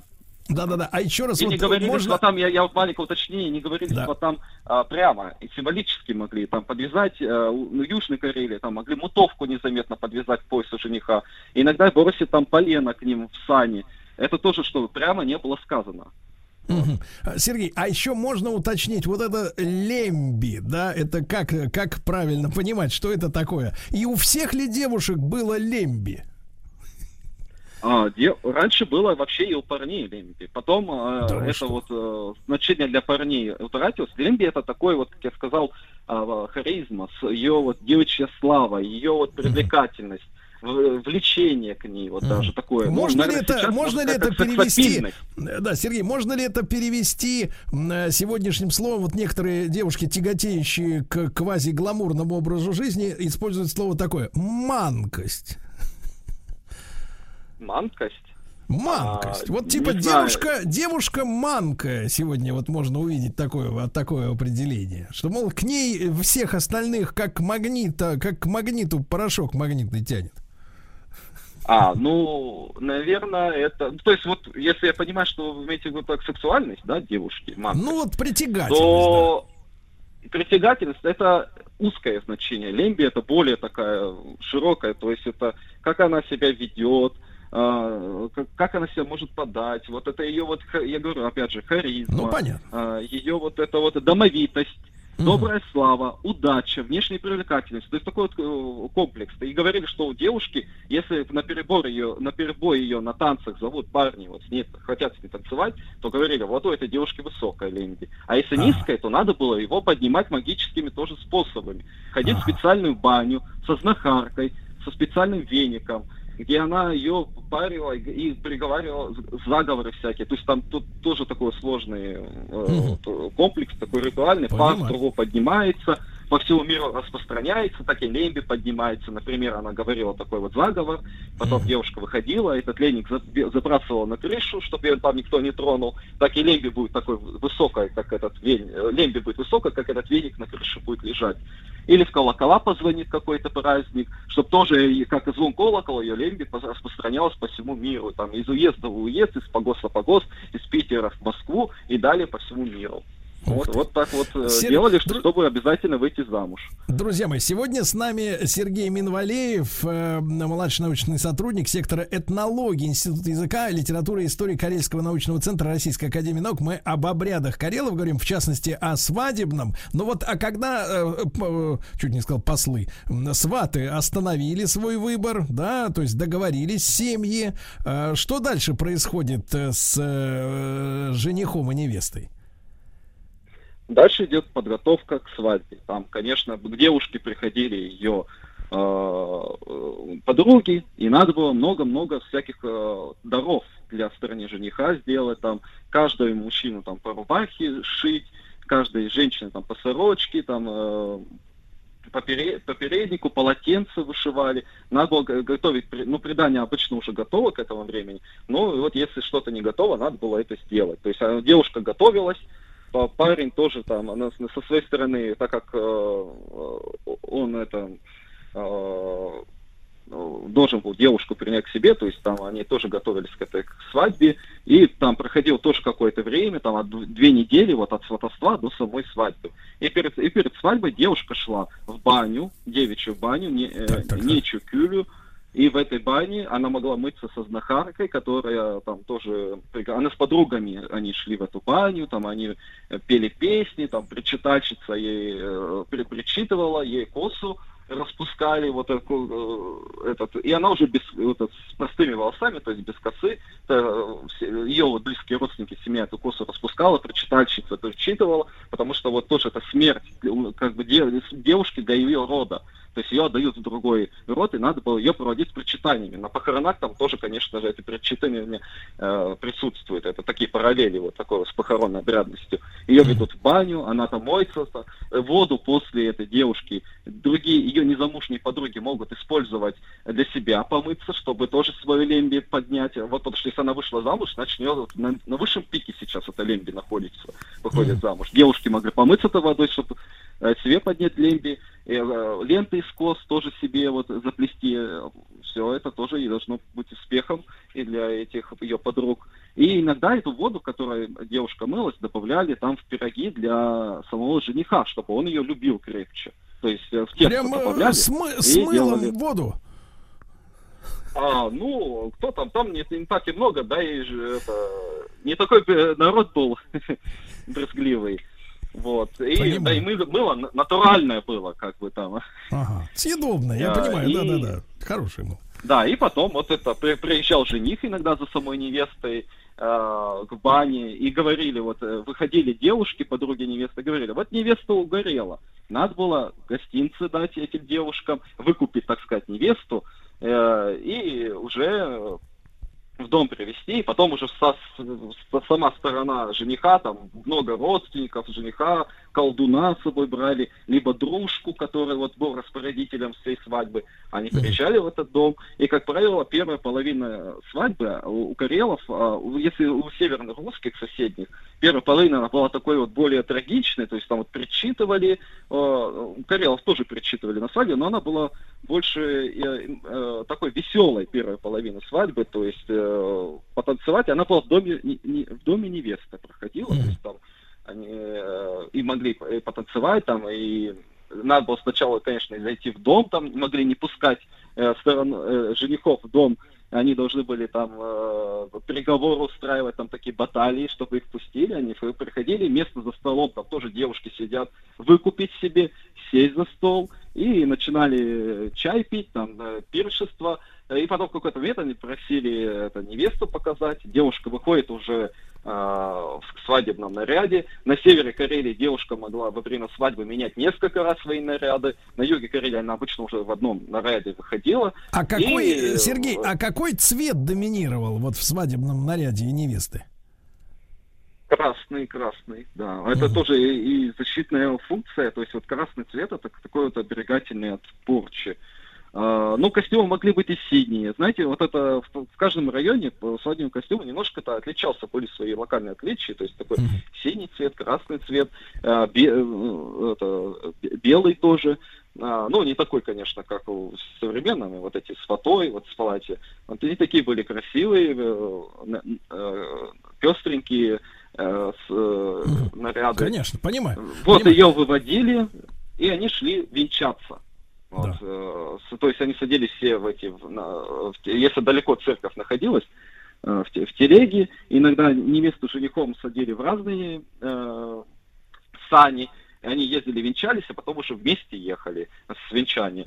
Вот они вот едут венчаться, там колду, колду, у колдуна могла быть еще пл- плеть, он там похле- хлестал эти места, э, места, где могла быть порча, это пороги, э, э, там, где проходила э, невеста с женихом, он перед, перед ними мог идти их листать, и надо не попасть под эту вот плеть, а то можно и упасть замертво, поэтому все расступались, когда это происходило. Э, Ехали венчаться, венчались там в церкви и возвращались уже в дом жениха, где вот невеста будет жить. Там основная вот эта свадьба и проходила в доме жениха. Уже не причитывали в доме жениха, причитания не звучали, там песни, приходило много народу, все жители деревни могли прийти посмотреть на эту свадьбу в дом жениха.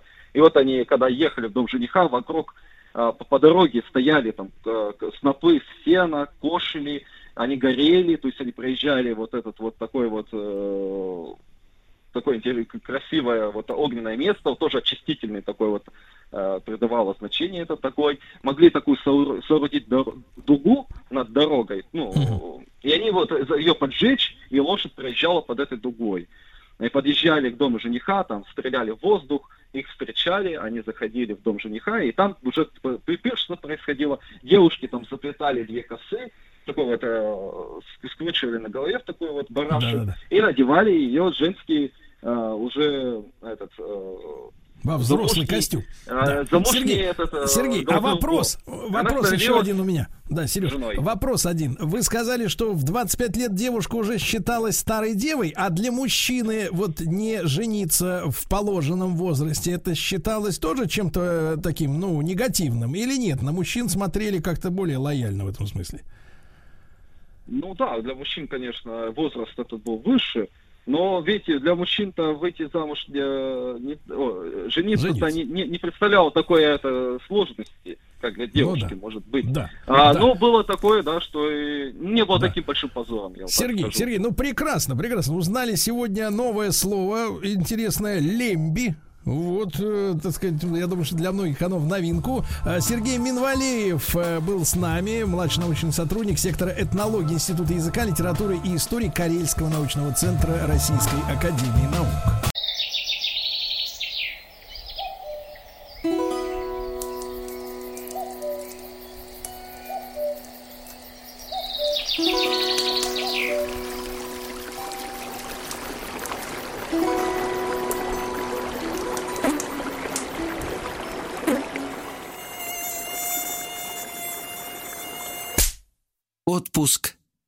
Каждый день.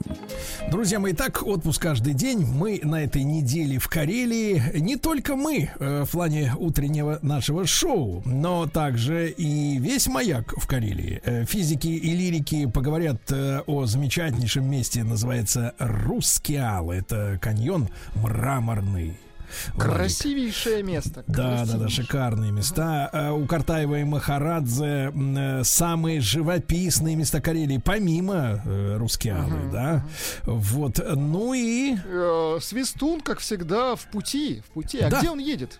Да, Николай едет по Карелии, естественно. Какие? Проверочный вопрос такой.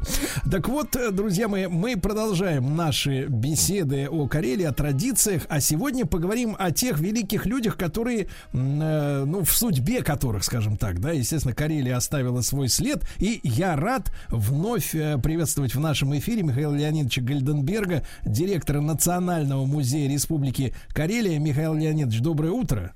Доброе утро, Сергей. Да, очень рады вновь встретиться. И э, с кого же мы начнем, Михаил Леонидович? Ну, э, конечно, Карелия – это не только ее удивительная природа, история, ну и, конечно, персонажи истории.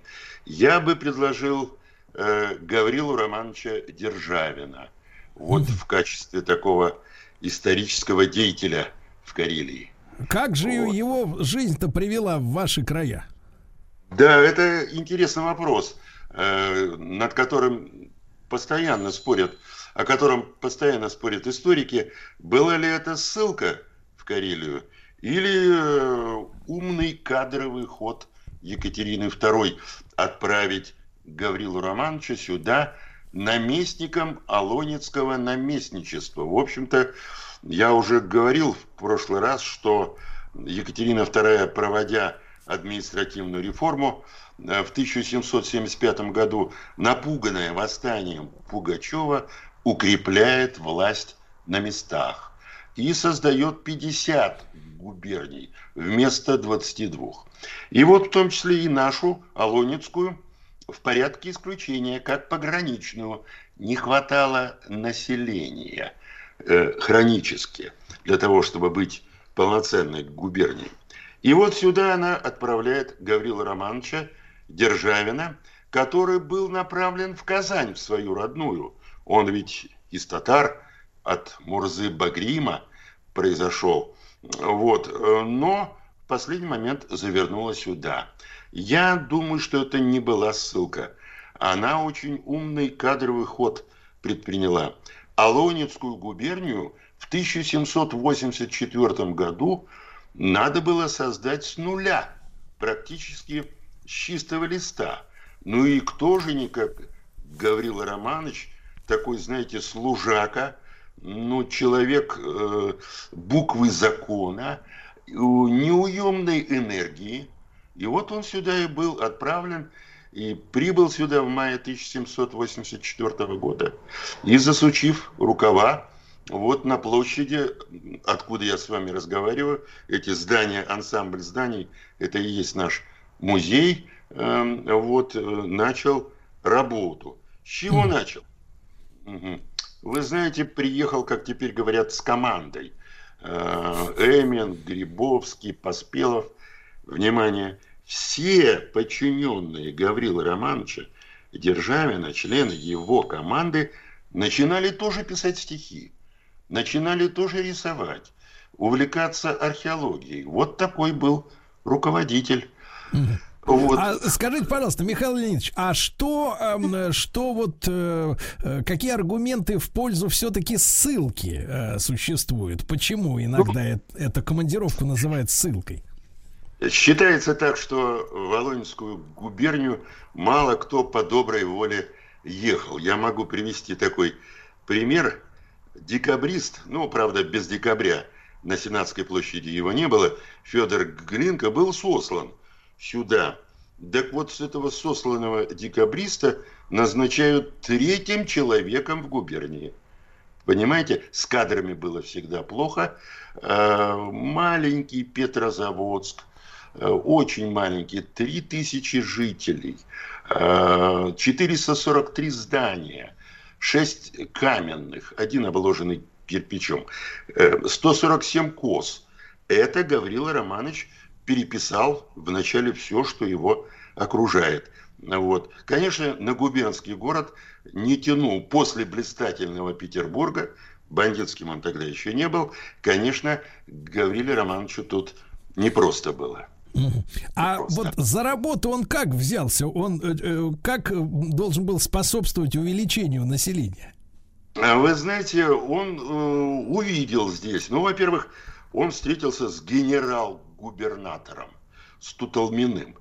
Э, часто, очень часто Державина называют первым губернатором Алонинской. Это не, неверно. Он был наместник, а генерал-губернатор был Туталмин. Тимофей Иванович. Кстати, тоже писал стихи, а сын его, Алексей, даже издавал сборники. Я просто так для э, того, чтобы нарисовать портрет дворян конца 18 э, века. Вот. Э, что он увидел? Чиновники выглядят безобразно. Они просто ну, обветшали э, внешне в таких в костюмах. По неделе не ходят на работу, пьянствуют, неграмотные. А самое главное, очень много родственников Туталмина. Хлебные места заняли в губернии вот. А Гаврил Романович, он ведь боролся с коррупцией вот, всю жизнь. Поэтому нигде более года не работал. В том числе и министром юстиции. Первым был Гаврил Романович, но тоже только год, в 1802. И вот здесь он, засучив рукава, стал чиновников приучать ходить на работу, переодел их. Первым делом, и вот я снимаю шляпу перед ним, он создал архив в каменном здании. Абсолютно верный ход. Вот. Наказывал чиновников, э, заставлял читать их сборники законов. Кстати, сборники законов он сюда тоже привез. Даже мебель привез. Сидеть не на чем было. Вот. Эм, ну и иногда бил чиновников. Вот вы знаете, споры идут. Вот он был такой несдержанный, суровый. Оценивать его надо тем временем, тогда это было принято. А, во-вторых, он первым делом губернию объехал. А, наместник должен был раз в три года объехать губернию, составить так называемую паденную записку, опись губернии. А Гаврила Романович в этом документе выглядит не только как чиновник, но и как этнограф описал даже вот э, вепскую свадьбу. У вас вот как, как раз сейчас был сюжет очень детально. Ну и вообще сложностей было много. Приезжает в город Кемь, чтобы вручить кемлянам указ Екатерины о провозглашении города городом. А город уже три года как провозглашен городом, в Кеме об этом не знают. Он привез герб, привез указ, батюшку искали, надо осветить герб. Батюшка запил э, на три дня. Гаврила Романович решил время не терять, а давай-ка на Соловки поплыву. Это рядом э, с Кими. В бурю попал, чуть не утонул. Потом родилось стихотворение «Буря», так же, как и стихотворение вот «Ода водопаду Кивач». Но хочу предупредить, что через 8 лет после того, как уехал с Карелии, э, помнил Карелию.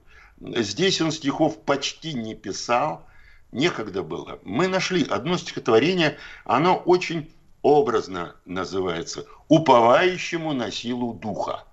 Вот такое стихотворение. Да. Михаил Леонидович, а вот провинившихся чиновников, которые по неделям пили, он их как бил? Э, как вот, э, значит, так сказать, в 30-е годы двое держат, один бьет или сам управлялся лично? Вы знаете, я приведу один пример. У нас, между прочим, была выставка «Державин в борьбе с коррупцией». Я даже вот чиновников многих приглашал министерствами – а, а интересно, кстати, все явились-то? Ну, это особый разговор. Вот, надо окультуривать их. Так вот, э, значит, вы знаете, в нашем музее в 2010 году закончилась реконструкция. Мы вскрывали полы. Полы. И вот сейчас я вам расскажу схему интересную. Чего больше всего мы находили э, в подполе, вот э, в полах? Игральные карты, даже самодельные. Даже самодельные. Ну, вот в этих присутственных местах, где сидели чиновники, рубились в карты очень лихо. А как? Ну, вот приходят купцы, да, получить участок леса, скажем, для разработки. Ну, давайте с чиновником в картишки сыграем. Сыграли. И почему-то купцы проигрывали им огромные суммы. То есть, в общем-то, схема. Да? А Гаврил Романович эту схему накрыл, заставил этих чиновников, кстати, там были люди из его ближнего окружения, написать расписки, что взяли в долг у купцов, и даже свою э, тысячу рублей дал на покрытие вот этой, ну, взятки практически. Вот какой Державин был старик, если так перефразируя. Очень рьяно боролся, с Туталминым поссорился, со всеми поссорился и через год отсюда вынужден был э, просто сбежать. Он попросился в отпуск, э, ну и попросил Екатерину перевести его в Тамбов. А там дело закончилось судом. Он попал чуть ли не под суд, его подставили. И написал потом в письме, губернаторить больше не буду. Вот, вот такая Екатерина... история.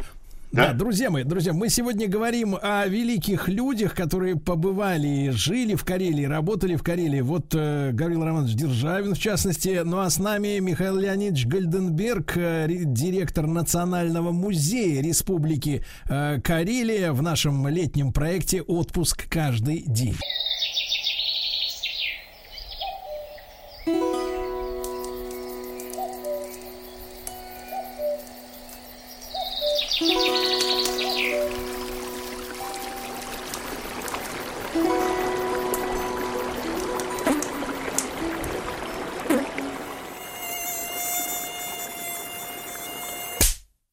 Отпуск каждый день. Друзья мои, итак, э, с нами Михаил Леонидович Гальденберг, э, директор Национального музея Республики Карелия. Э, Михаил Леонидович, а кроме Гаврила Романовича Державина, кого вы помните? Да, конечно, вы знаете, он только год здесь пробыл, но больницу создал, 200 рублей своих дал на содержание. Кстати, он получал как наместник 3000 рублей в год, а 200 рублей дал на, на больницу, а тысячу заплатил за взятки. Так что, видите, конечно, здесь есть еще один фигурант, судьбы которых э, с Державиным, судьбы которого э, судьба перекликалась. Это, конечно, Александр Васильевич Суворов. Сюда к нам, в Петрозаводск, Суворов э, приезжал, когда э, Державин уже уехал отсюда. Э, здесь работал лучший металлург Европы Чарльз Гаскоин. Э, шотландец, вот которому мы э, через несколько месяцев откроем памятник в очень хорошем месте. И Гаскоин произвел революцию на заводе. Он не отливал пушки, а высверливал их. Его пушки назывались гасканадами. Это лучшие пушки в Европе. Суворов прибыл э, инспектировать эти пушки. Вот. И, э, как обычно, на Онежском озере, на берегу устроили стрельбы, испытания. Если пушку не разрывало в ходе испытаний, значит, хорошая пушка. Вот. И э, Суворов произнес фразу, которая, в общем-то, у нас является, ну, такой, знаете, хедлайнерской фразой в очень многих видах продукции и так далее. А, да. Петрозаводск знаменит, Гаскоин велик. Вот такая фраза, она будет написана на памятнике. Вот Петрозаводск знаменит, Гаскоин велик.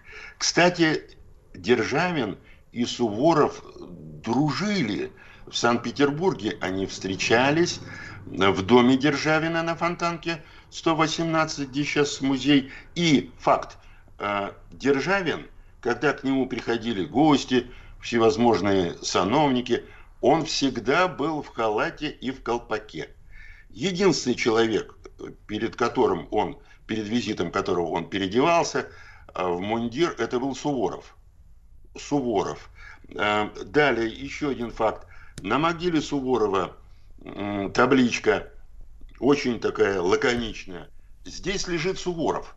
Есть устойчивая идея, что текст писал Гаврила Романович. Он знал своеобразный стиль языка Суворова, и э, вот такая лаконичная фраза для него была характерна, ну, помните, пуля дура, штык, ну, молодец. Да, да, да. Вот, да. Вот а, на чем, лежит... а на чем их дружба вот, э, основана была? Ну, э, вы знаете, Гаврила Романович уважал э, тех, кого за что-то можно было уважать. Он был, говоря современным языком, правдоруб такой, знаете. И в этом плане с Суворовым они э, были очень схожи. А Суворов-то в Петрозаводск приезжал инспектировать Александровский завод, завод Гаскойна, потому что рядом враг, рядом Швеция.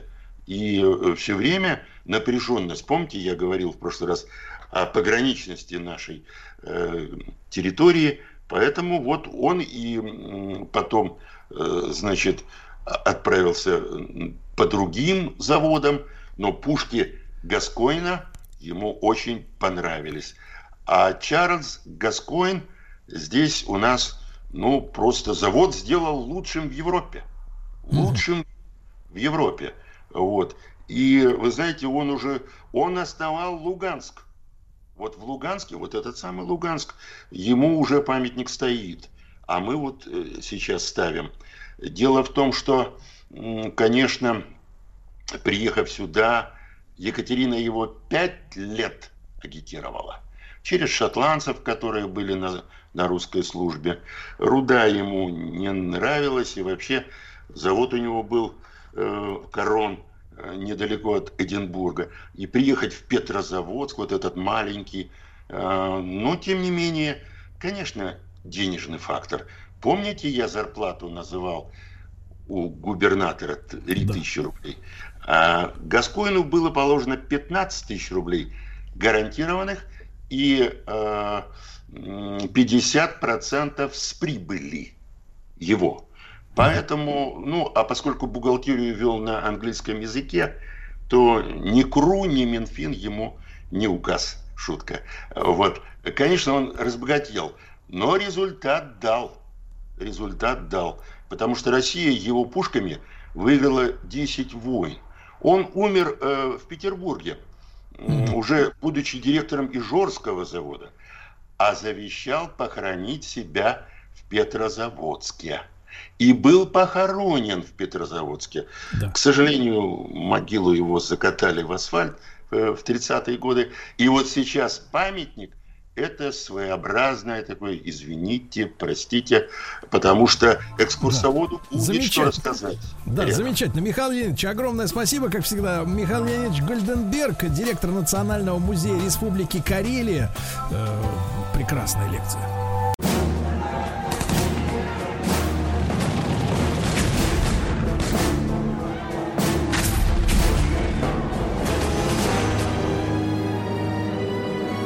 Гражданская война.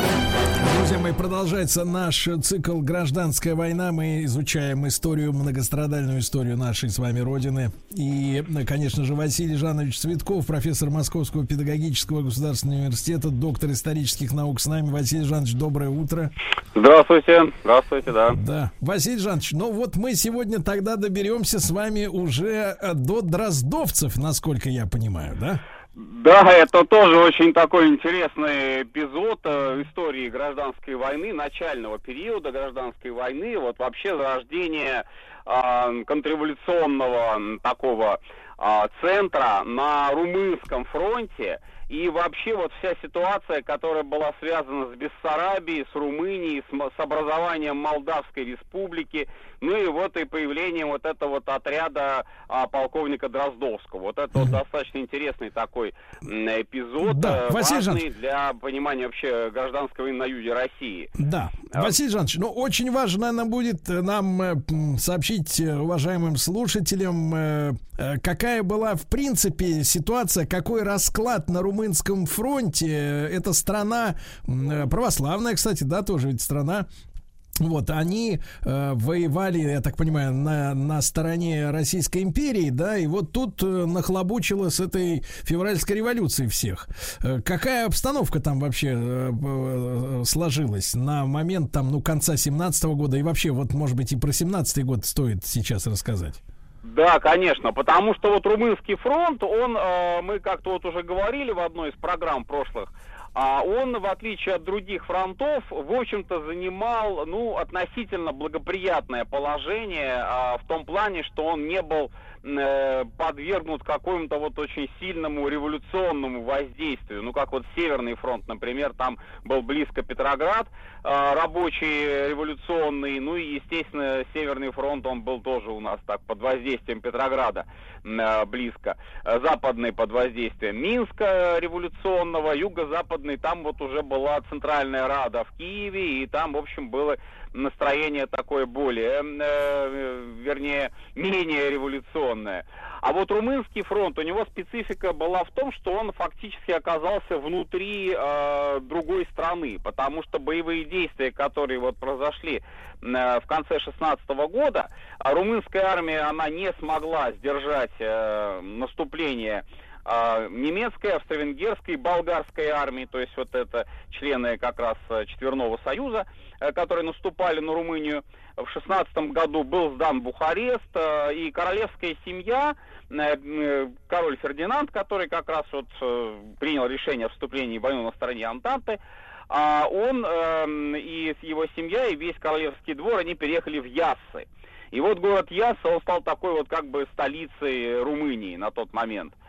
А, ну, а с нашей стороны, вот если брать Российскую империю, да, вот э, территория Бессарабской губернии, Кишинев, соответственно, вот как бы вот Ясс и Кишинев, вот два, два таких было э, центра. А, Но, Василий Жанович, э, маленькая, 17 маленькая да-да. ремарка, маленькая ремарка. Во время Великой Отечественной тоже была Ясская ведь операция, Ясско-Кишиневская, по-моему. да? Совершенно верно, да, да, именно так она называлась. Это как раз была операция, связанная с тем, что наши войска наступали уже на территорию, освобождали Молдавию, а затем уже на территорию Румынии а, продвигались. Вот, а, а здесь, э, значит, что еще вот тоже интересно. Вот Румынский фронт, он а, оказался таким, ну, как сказать, заложником, наверное, а, геополитической ситуации, вот даже в широком таком смысле слова. А в семнадцатом году, когда вот было наступление русской армии, последнее наступление летом семнадцатого года, наступление Керенского, как его называли, на румынский фронт он начал позднее всех наступать, но наступал достаточно успешно, как ни странно. Потому что вот если мы посмотрим там западные, северные и даже юго-западные фронты, э, вообще потом отступил, откатился назад на прежнюю э, линию государственной границы а, империи, а, то вот румынский фронт вместе с румынскими войсками, а, наши войска наступали хорошо и, в общем, нанесли даже несколько таких чувствительных поражений на немецко-болгарским, австрийским войскам. Но все, конечно, меняется в октябре, в ноябре 17 года.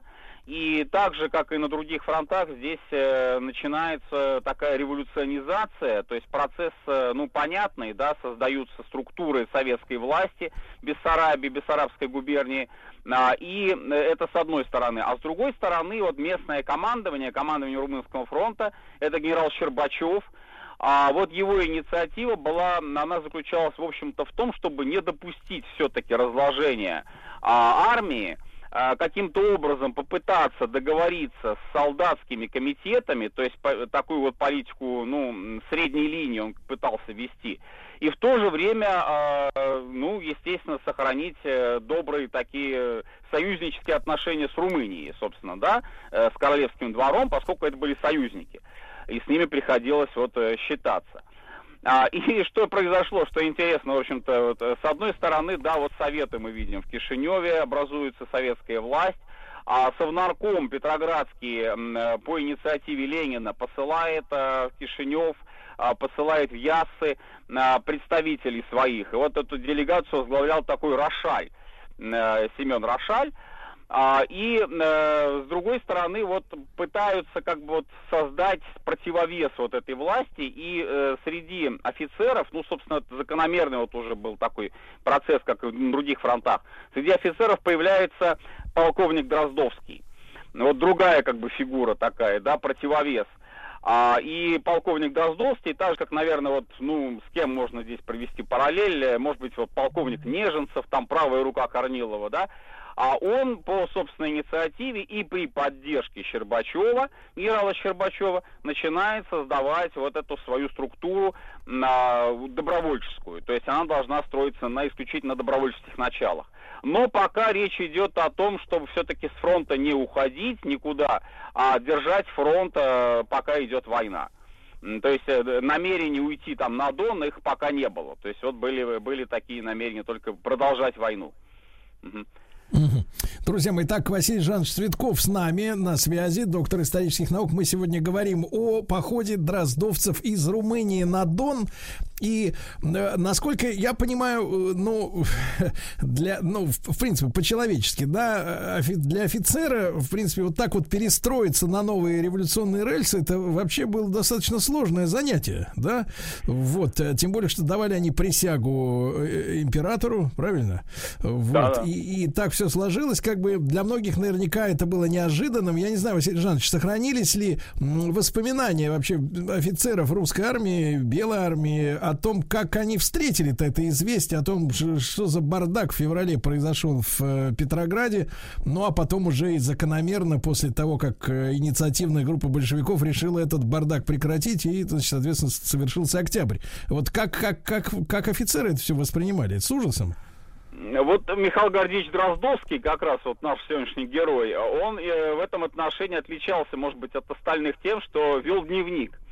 А, ну, вообще-то редко кто из офицеров, может быть, вот так строевиков э, дневники ведет, ну, потому что, может быть, просто времени не хватает для этого. Да, вот он стал вести дневник, где очень подробно, ярко, так эмоционально описывал э, свои переживания, а, которые вот у него были как раз связаны с а, этими переломными э, годами, переломными месяцами его жизни. А, и надо сказать, что у Дроздовского позиция была такая внутренняя, ну, не просто вот неприятие там октября 17 года, например, а другие принимали февраль, но не принимая октябрь. А вот у Дроздовского изначально была позиция неприятия и февраля тоже. То есть это был человек, который стоял на таких достаточно э, четких монархических позициях. И вот это, видимо, повлияло на позднее уже на, на тех, кто был вместе с ним. То есть вот эти офицеры-дроздовцы, немножко, может быть, даже забегая вперед, если сказать, да, они в добровольческой армии отличались такой внутренней корпоративной э, спайкой. То есть это была структура, которая, ну, в какой-то степени, наверное, можно было бы назвать вот государство в государстве. А, и вот их, например, отношение к назначениям а, каких-то начальников, своих командиров, оно было очень своеобразным тоже. То есть э, нужно обязательно было согласовывать как-то вот неформально согласовывать с ними а, те или иные э, командные назначения. Но это, опять же, конечно, для военной иерархии это немножко странно, мягко говоря. Но, тем не менее, вот э, эта спайка, вот такая корпоративная солидарность, э, которая сложилась еще с э, румынского фронта у них, да, вот это первое э, появление отряда Дроздовского, она сохранялась очень-очень долго. Она и в эмиграции потом сохранялась mm-hmm. тоже. То есть вот понятие дроздовец, это, ну, наверное, то же самое, что вот если в Красной Армии взять, там, я не знаю, понятие буденовец. Но тоже вот такое вот определение человека, который э, принадлежит какой-то определенной среде, и эта среда, она формирует не только вот его а, какие-то военные там а, отношения к войне, отношения к дисциплине военной, она формирует и идеологию. А идеология, вот как я уже сказал, она была такой достаточно правой. Очень, я бы сказал, даже радикально правой. А, Василий ну, Жанович, и... Василий Жанович, да. а Дроздов, э, др, др, так сказать, э, ну вот дроздовцы, кого винили в произошедшей революции, если они были радикально правыми? То есть кто с их точки зрения был зачинателем февраля? А, такое характерное, в общем-то, для радикально правых отношение к революционным событиям. То есть виноваты там не только большевики, виноваты все вообще недовольные властью, включая, разумеется, либералов. То есть вот все это, э, условно говоря, вот эта среда, она такая одним миром мазанная, и все они чем-то недовольны, и вот они доводят до страну до кризиса, и в конце концов потом начинаются революции. Но понятно, что большевики, то есть для дроздовцев понятие большевик, там комиссар, красный командир, э, именно вот на, командир там начальственного состава, да, то есть это были вообще люди абсолютно э, неприемлемые.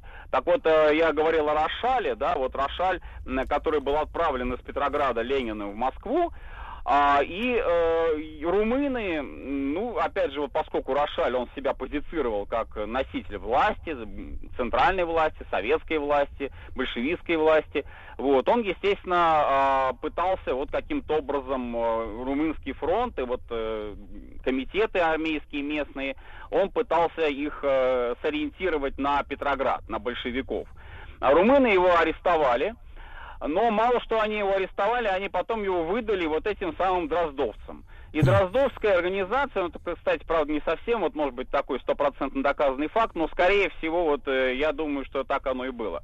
Они устроили над ним самосуд. То есть он был убит, Рошаль был убит, и это вызвало, вот что и тоже интересно, э, такой скандал э, дипломатический, э, когда в Петрограде накануне Нового года, как раз вот 17-18 год, а, по решению Ленина, а, за то, что вот румыны как бы... Ленин считал, что румыны убили, а не дроздовцы. Он вообще о них не знал, по-моему, даже а, на тот момент. Вот, а, что румыны убили Рошаля, а был арестован а, румынский посол в Петрограде, э, Диаманди а, отправлен в Петропавловскую крепость. То есть вот так вот просто вот вошли на территорию румынского посольства, арестовали Диаманди, отправили в Петропавловску. За что? За то, что вот э, убит был Рошаль. И вот такое вот отношение к представителям законной советской власти произошло. И что тоже вот интересно, Ленин это потом очень, очень э, заметно выделял, вот, да, и такой эпизод э, политической истории. Сразу же после ареста вот этого посла, тут же, значит, в Смольной являются представители посольств иностранных государств во главе с американским послом Фрэнсисом. И вот Ленин говорил, вот смотрите, они нас не признают, да, то есть они никак не хотят с нами общаться. А вот как мы арестовали посла, да, одного, сразу, значит, все пришли в Смольный. Ну, вот такая вот дипломатическая победа, э, если можно, конечно, ее так назвать, э, Лениным э, заявлялась. Диаманди освободили, но как бы вот с Румынией, в общем-то, отношения не, не улучшились с этого момента. Василий Жанович, а, а в принципе, э, в принципе, вот, Василий Жанович, да. от судьба русской армии, остатков русской армии в Румынии, она какая была? И какое у них было положение-то там, в принципе, перед формированием вот этих добровольческих подразделений? Э, там, в принципе, э, вот эта вот идея добровольческих формирований, она была вполне приемлема для очень многих офицеров. То есть запись в добровольческие части началась, и было поначалу создано три бригады, три бригады русских добровольцев. Вот они так и назывались. И Дроздовский, он э, командовал первой бригадой русских добровольцев. Э, но что произошло потом? Вот здесь вот еще один очень важный фактор вмешивается, так сказать, в историю. Это образование Молдавской Народной Республики параллельно. Несколько процессов, вот я говорю, здесь идет. И вот Молдавская Народная Республика, это, кстати, первое такое появилось вот э, упоминание официально э, термина Молдавия, потому что до этого, ну, опять же, вот если в Российской империи мы посмотрим историю, там была Бессарабия. Вот официальное название Бессарабская губерния, а, территория Молдавии, да. А, и э, вот эта Молдавская Народная Республика, она образовалась э, похоже по сценарию, немножечко похож был сценарий на образование Украинской Народной Республики. Но если там вот Центральная Рада, она позицировала себя как выразительница, в общем-то, интересов как бы всей страны, то э, Сфатул Церий, вот этот совет, совет земли, совет страны, вот так в переводе, если, э, да, и директория, которая там была образована, они э, выражали интересы все-таки э, вот такой части партии, партийно-политических структур, которые э, были на тот момент в Молдавии. Естественно, как бы ориентирующиеся на Россию, на Российскую империю, вот эти вот контрреволюционеры, да, условно, они не поддерживали эту идею. Молдавии, там, независимой народной республики. А большевикам местным, а, естественно, это тоже не нравилось, потому что для них вот центр э, стал Румчерот, Румыния, Черноморский флот и Одесса. Вот объединенное такое представительство, и они противопоставили себя вот этому Сфатулцерию. А Сфатул Церий, он э, как системная такая вот структура, который выражал э, позицию э, независимой Молдавии. И в этой ситуации, в этой ситуации, в общем, стал вопрос, а что делать с вооруженными силами? Э, чьи будут вооруженные силы? И был э, проект, э, не осуществившийся, правда, но проект был такой, что этот генерал Щербачев, помянутый, да, уже командующий Черно- Румынским фронтом, а он э, должен был взять на себя, как бы э, стать таким диктатором, э, объединяющим силы юго-западного и румынского фронтов. И вроде бы как вот он бы был тогда э, над вот всеми остальными, над Румчеродом, над э, Сатулцерием, ну и, естественно, вот над этими добровольцами, э, дроздовцами там будущими, да, которые, э, в принципе, его признавали на тот момент, да, вот власть генерала Щербачева. А Щербачев отказался это сделать. А, может быть, по тем соображениям, что он э, все-таки считал себя не, недостаточно подготовленным к такой роли диктатора, ну и характер у него был такой довольно уме- спокойный. А может быть, с другой стороны, что он не хотел становиться фигурой раздора. То есть, в случае, если бы он бы стал вот таким диктатором, э, ему бы пришлось соединять несоединимые вещи. То есть ему нужно было бы там и с румынами договариваться, но это было бы, может, проще всего. А и с Румчеродом, вот этим большевистским, и с молдавянами, вот э, национальными этими структурами, с Атлуцерием. Ну, и он, он отказался от этой идеи, и уже вот в январе 18-го, что э, следующий такой очень важный этап, в январе 18 -го года румынские войска под предлогом того, что э, в Бессарабии, в тылу фактически вот, да, румынского фронта начинаются всякие беспорядки, начинается такая стихийная демобилизация, ну, в общем, те же самые признаки, что и для других фронтов, они э, заявляют о том, что вот теперь, значит, здесь военное положение, и под предлогом вот этого военного положения при фронтовой территории вводят войска в Кишинев. А начинаются уже боевые действия между Красной гвардией на Кишиневской, э, вот этими Румчерода, организацией структурой Румчерода, и румынскими войсками. А полковник Дроздовский в этой ситуации со своим отрядом, он как бы оказывается тоже вот между двух огней. Ну и по сути, да, называть можно даже третьей силой какой-то вот, да, такой в этом э, столкновении. Ну Румынии, давайте, Василий Жанович, Молдавии. о том, какое, какое да. решение было принято, да, вот по участию в дальнейших событиях. Э, сразу после э, новостей середины часа Василий Жанович Цветков, профессор Московского педагогического государственного университета, с нами в цикле «Гражданская война».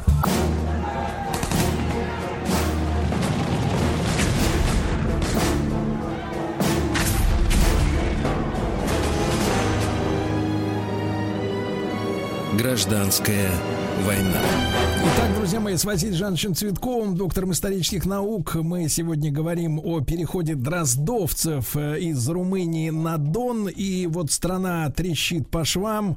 Начинаются боестолкновения между румынами и большевистскими, да, э, с формированиями в Кишиневе, в Молдавии, хотя такое, такого названия никто тогда не употреблял. Да, это была Бессарабия. И вот э, какое же, какое же решение Со своими товарищами приняли? Здесь, э, опять же, он исходил вот из сложившейся обстановки, сложившейся ситуации, поскольку командование Румынского фронта вот э, в условиях, когда э, между двух огней, по сути, оно оказывается, румыны и большевики, э, здесь генерал Щербачев, он идет на какой-то вот совершенно до сих пор даже, наверное, трудно понятный, объяснимый компромисс. А, то есть, с одной стороны, он э, ни в коем случае не заявляет о том, что вот э, как-то он там отказывается от союзнических обязательств перед Румынией, потому что Румыния, она союзник Антанты, и понятно, что вместе они вот рука об руку с румынами, с румынской армией они воевали и продолжают, в общем-то, как бы вот вместе формально воевать э, против немцев. Э, с одной стороны, но с другой стороны, вот э, начинается и поиск каких-то возможных путей для соглашения с немцами, как ни странно, опять же, вот покажется. И вот э, специфика, может быть, как раз ситуации на румынском фронте, она заключалась в том, что Щербачеву пришлось, э, ну, грубо говоря, наступить на горло собственной песни. То есть, да, вот что он, э, что он делает. Во-первых, Щербачев и генерал Маккензен, э, немецкий генерал Маккензен, достаточно известная личность, э, который на тот момент вот как раз его войска, они действовали в Румынии, хорошие такие очень, ну, хорошо обученные вооруженные войска, называли фаланга Маккензена. Вот, собственно, они и сыграли такую решающую роль в шестнадцатом году еще, да, вот когда, в частности, немцам удалось взять Бухарест. Э, с одной стороны, и вот он, Щербачев, начинают вести переговоры и заключают соглашение о перемирии. И э, с другой стороны, румынский королевский двор, король Фердинанд румынский, которого, кстати, не без оснований, в принципе, считали э, человеком, который при э, изменившейся ситуации может э, и пойти, как говорится, на попятную со своих вот этих союзнических обязательств, он тоже считает возможным э, заключить соглашение с немцами. То есть вот э, с одной стороны мы видим Брестский мир, да, вот этот наш известный всем хорошо знаменитый похабный Брестский мир, да, который э, заключается э, советской делегацией в Брестском мире, э, Брест-Литовске. А с другой стороны вот тоже похожие в принципе соглашения во многих э, вещах, да, то есть которые заключают на данный момент уже не большевики, а румыны и, собственно, сам генерал Щербачев, э, бывший царский генерал, э, генералом Маккензеном. А, факт э, вот этого перемирия с немцами, а, он, конечно, возмущает, очень сильно возмущает Дроздовского. Дроздовский считает, что все, что делает генерал Щербачев, это, по сути, является предательством русских интересов. Вот, и э, какими бы он там соображениями благими бы не руководствовался. И э, в этой ситуации, опять же, что ему делать? Что остается делать ему и его добровольцам? А Щербачев, помимо прочего, еще и согласился с тем, что русские войска разоружаются. То есть все, э, все воинские части, все воинские формирования, они сдают оружие, и по сути это оружие переходит, ну формально переходит Румынии, а фактически, как могло оказаться и потом и оказалось, э, переходит к немцам. А, и э, уже вот возмущенный вот этой ситуацией, Дроздовский принимает решение самостоятельно, без всяких там уже консультаций с кем бы то ни было, э, брать на себя инициативу, а, решает и уходит, э, уводит, вернее, вот сам свою бригаду, а, не всю, правда, ему удалось там только порядка тысячи человек вывести вместе с собой в начале вот этого похода. Уводит с собой вместе на Дон – а, на Дон, не разоружаясь, не подчиняясь Щербачеву, не подчиняясь вот этим вот решениям. А, тем более к этому моменту еще и фактически уже происходит аннексия а, Бессарабии, аннексия, э, поглощение вот это вот постепенное румынскими войсками Молдавии. А, и он в этой ситуации вот уходит на Дон, потому что на Дону, как известно, да, на тот момент, пока еще ледяной поход не начался, уже пришли э, известия, уже пришла информация о том, что в Ростове и Новочеркасске Э, формируется центр э, белого движения, центр вот добровольческой армии. И Дроздовский считает, что нужно идти туда, нужно присоединяться к ним, потому что здесь вот уже делать нечего. А и Василий вот этот вот, да. Да, Василий Иванович, а сколько в итоге людей-то собралось вокруг Дроздовского? Э, первые, первые цифры там было порядка 600 человек, потом э, отряд стал расти немножечко и присоединилась к нему вот тоже интересная такая воинская часть, я тоже о ней несколько слов скажу. Это, ну, по-современному бы мы, наверное, могли ее назвать морпехи, морская пехота. Значит, что, что это была за морская пехота? А, как род войск он тогда еще пока не существовал, но вот была такая Балтийская дивизия, И Балтийская дивизия э, из э, воинских чинов, которые должны были защищать э, Ревель, Таллин в случае немецкого десанта, она была как раз вот в 16-17 году переброшена на Дунай. Почему, собственно, она осталась Балтийской по названию, да, но вот дислокацию свою она сменила. Вот этой Балтийской дивизии, э, по идее, на нее делалась ставка э, в случае, если э, будет десант на Константинополь. То есть командующий Черноморским флотом Колчак, он считал, что вот в том числе вот эти воинские части, эту Балтийскую дивизию, можно будет использовать в качестве вот этой ударной силы на э, десант на Босфор. Но до этого, как известно, дело не дошло. А Балтийская дивизия, она защищала устье Дуная вместе с Дунайской флотилией, нашей э, российской Дунайской флотилией, они там действовали. И вот э, в среде офицеров э, Балтийской дивизии э, был такой полковник Жебрак. И вот полковник Жебрак э, тоже создал свою такую структуру, свою организацию, которая потом пошла на присоединение из, из Измаила. Город Измаил как раз вот здесь вот известный тоже. Город э, хорошо всем по историческим нашим э, сведениям э, штурмовал его Суворов.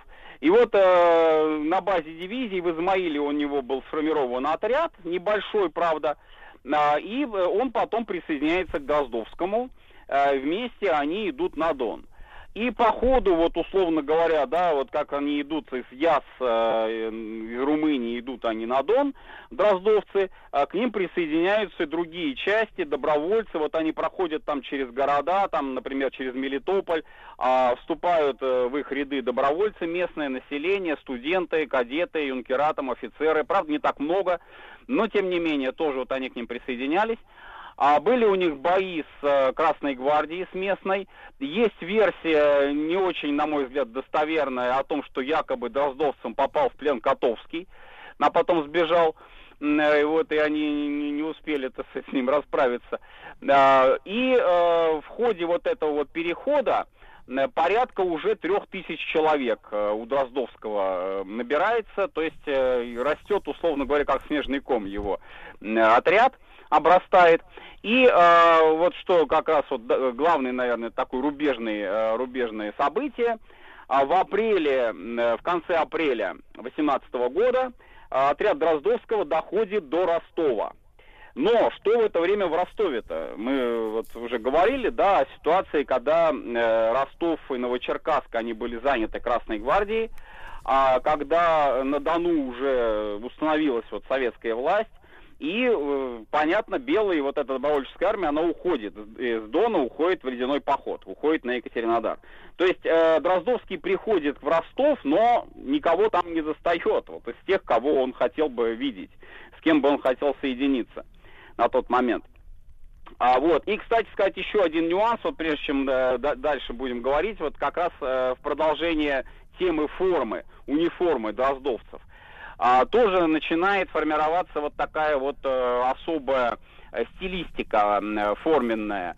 А, она э, у дроздовцев отличается тем, что здесь используется малиновый цвет.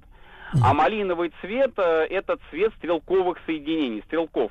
А Он и в Красной армии был, то есть вот в прошлой программе мы как раз говорили о том, что малиновый цвет он был использован в качестве такой цветовой гаммы у пехоты красной, стрелковые части, стрелковые дивизии. И вот дроздовцы тоже этот малиновый цвет используют. Используют его в сочетании с белым.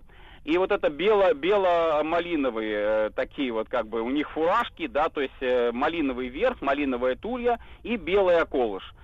А, и э, малиновые э, погоны. Тоже вот погоны это вот как раз отличительная часть э, стрелковых со- соединений. А потом уже литера Д появляется, Д, ну опять же вот по аналогии с корниловцами, марковцами, алексеевцами, то есть э, буква Д, которая начальная э, буква фамилии Дроздовского.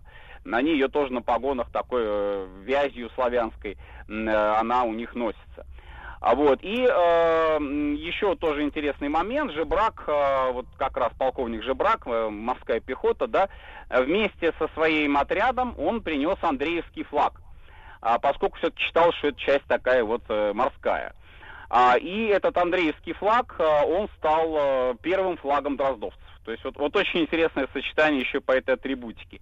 И последний момент, вот тоже весьма интересный, наверное, для э, наших слушателей.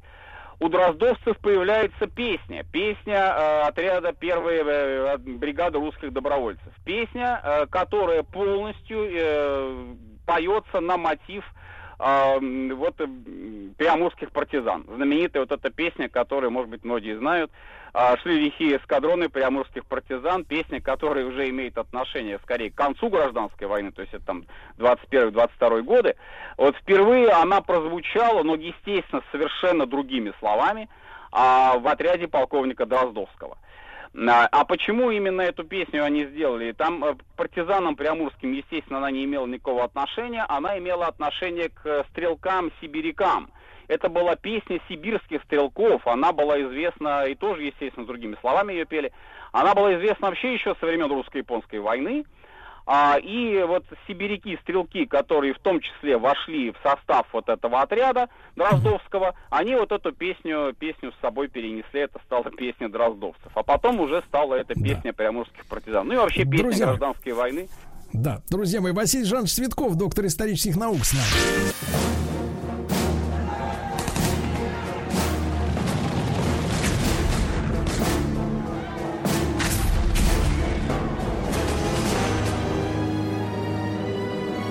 Гражданская война. Василий Жан Цветков, э, профессор Московского педагогического государственного университета с нами. Мы о дроздовцах сегодня говорим. Василий Жанович, а может быть несколько слов о вот э, биографии самого Дроздовского до военной? Э, Это типичная биография офицера или он в чем-то выделялся в своей при, прежней жизни? Во многом, я думаю, типичное. Почему? Потому что вот это был такой тип э, армейца, не гвардейца, не какого-то там элитного, я не знаю, офицера, да, который мог бы рассчитывать на карьеру. Это был человек, который э, свою карьеру, а в общем-то она у него, ну, можно сказать, удалась, а он делал собственными силами э, за свои вот свои таланты. Он закончил Академию Генерального штаба, то есть это был полковник генштабист, это профессионал военный. А он э, участвовал в русско-японской войне, причем добровольно пошел на войну, хотя мог, по идее, как генштабист, у него было такое право, он мог остаться, но он добровольно пошел на фронт. Опять же, когда началась Первая мировая, он эм, тоже вот строевой офицер э, дослужился до чина э, командира дивизии, начальника дивизии. И, собственно, вот с этого чина он и начал потом уже формирование э, своей бригады. Причем, что интересно, Георгиевским кавалером он стал, э, получил Георгия четвертой степени, буквально последние вот уже эпизоды, последние операции уже в семнадцатом году. А, стал Георгиевским кавалером. Личная жизнь, правда, у него не сложилась. э, тоже, может быть, такой вот это интересный момент биографии. Да, у него э, супруга грезила театром, то есть, э, в общем, была такой творческой личностью.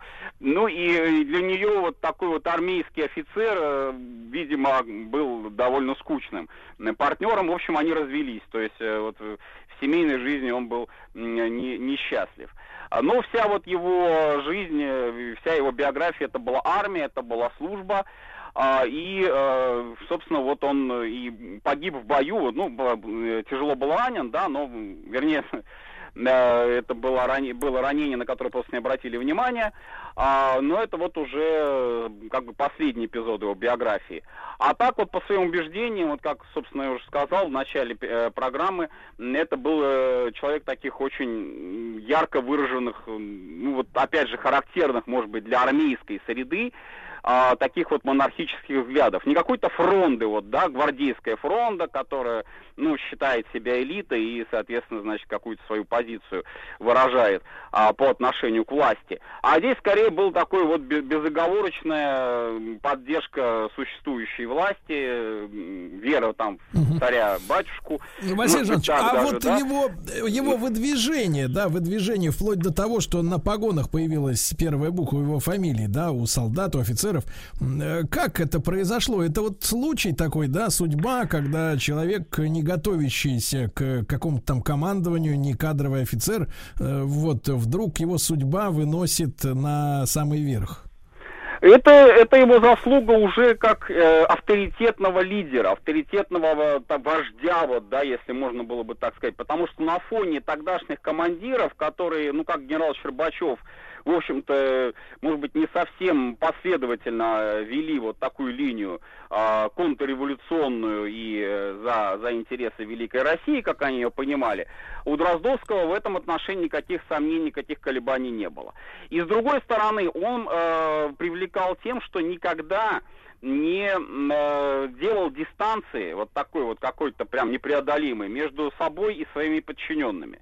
То есть действительно офицеры его любили э, и считали этого человека вот с подлинным командиром. То есть это не командир по форме, по каким-то вот своим назначениям, э, статусам, да, а это командир э, в полном смысле слова, то есть человек, который обладает очень большим авторитетом. Ну и, естественно, э, после его гибели э, дроздовцы безусловно, бесспорно совершенно считали, что его память надо увековечить и, собственно, на себя вот приняли и вот такое вот почетное, как считали, наименование.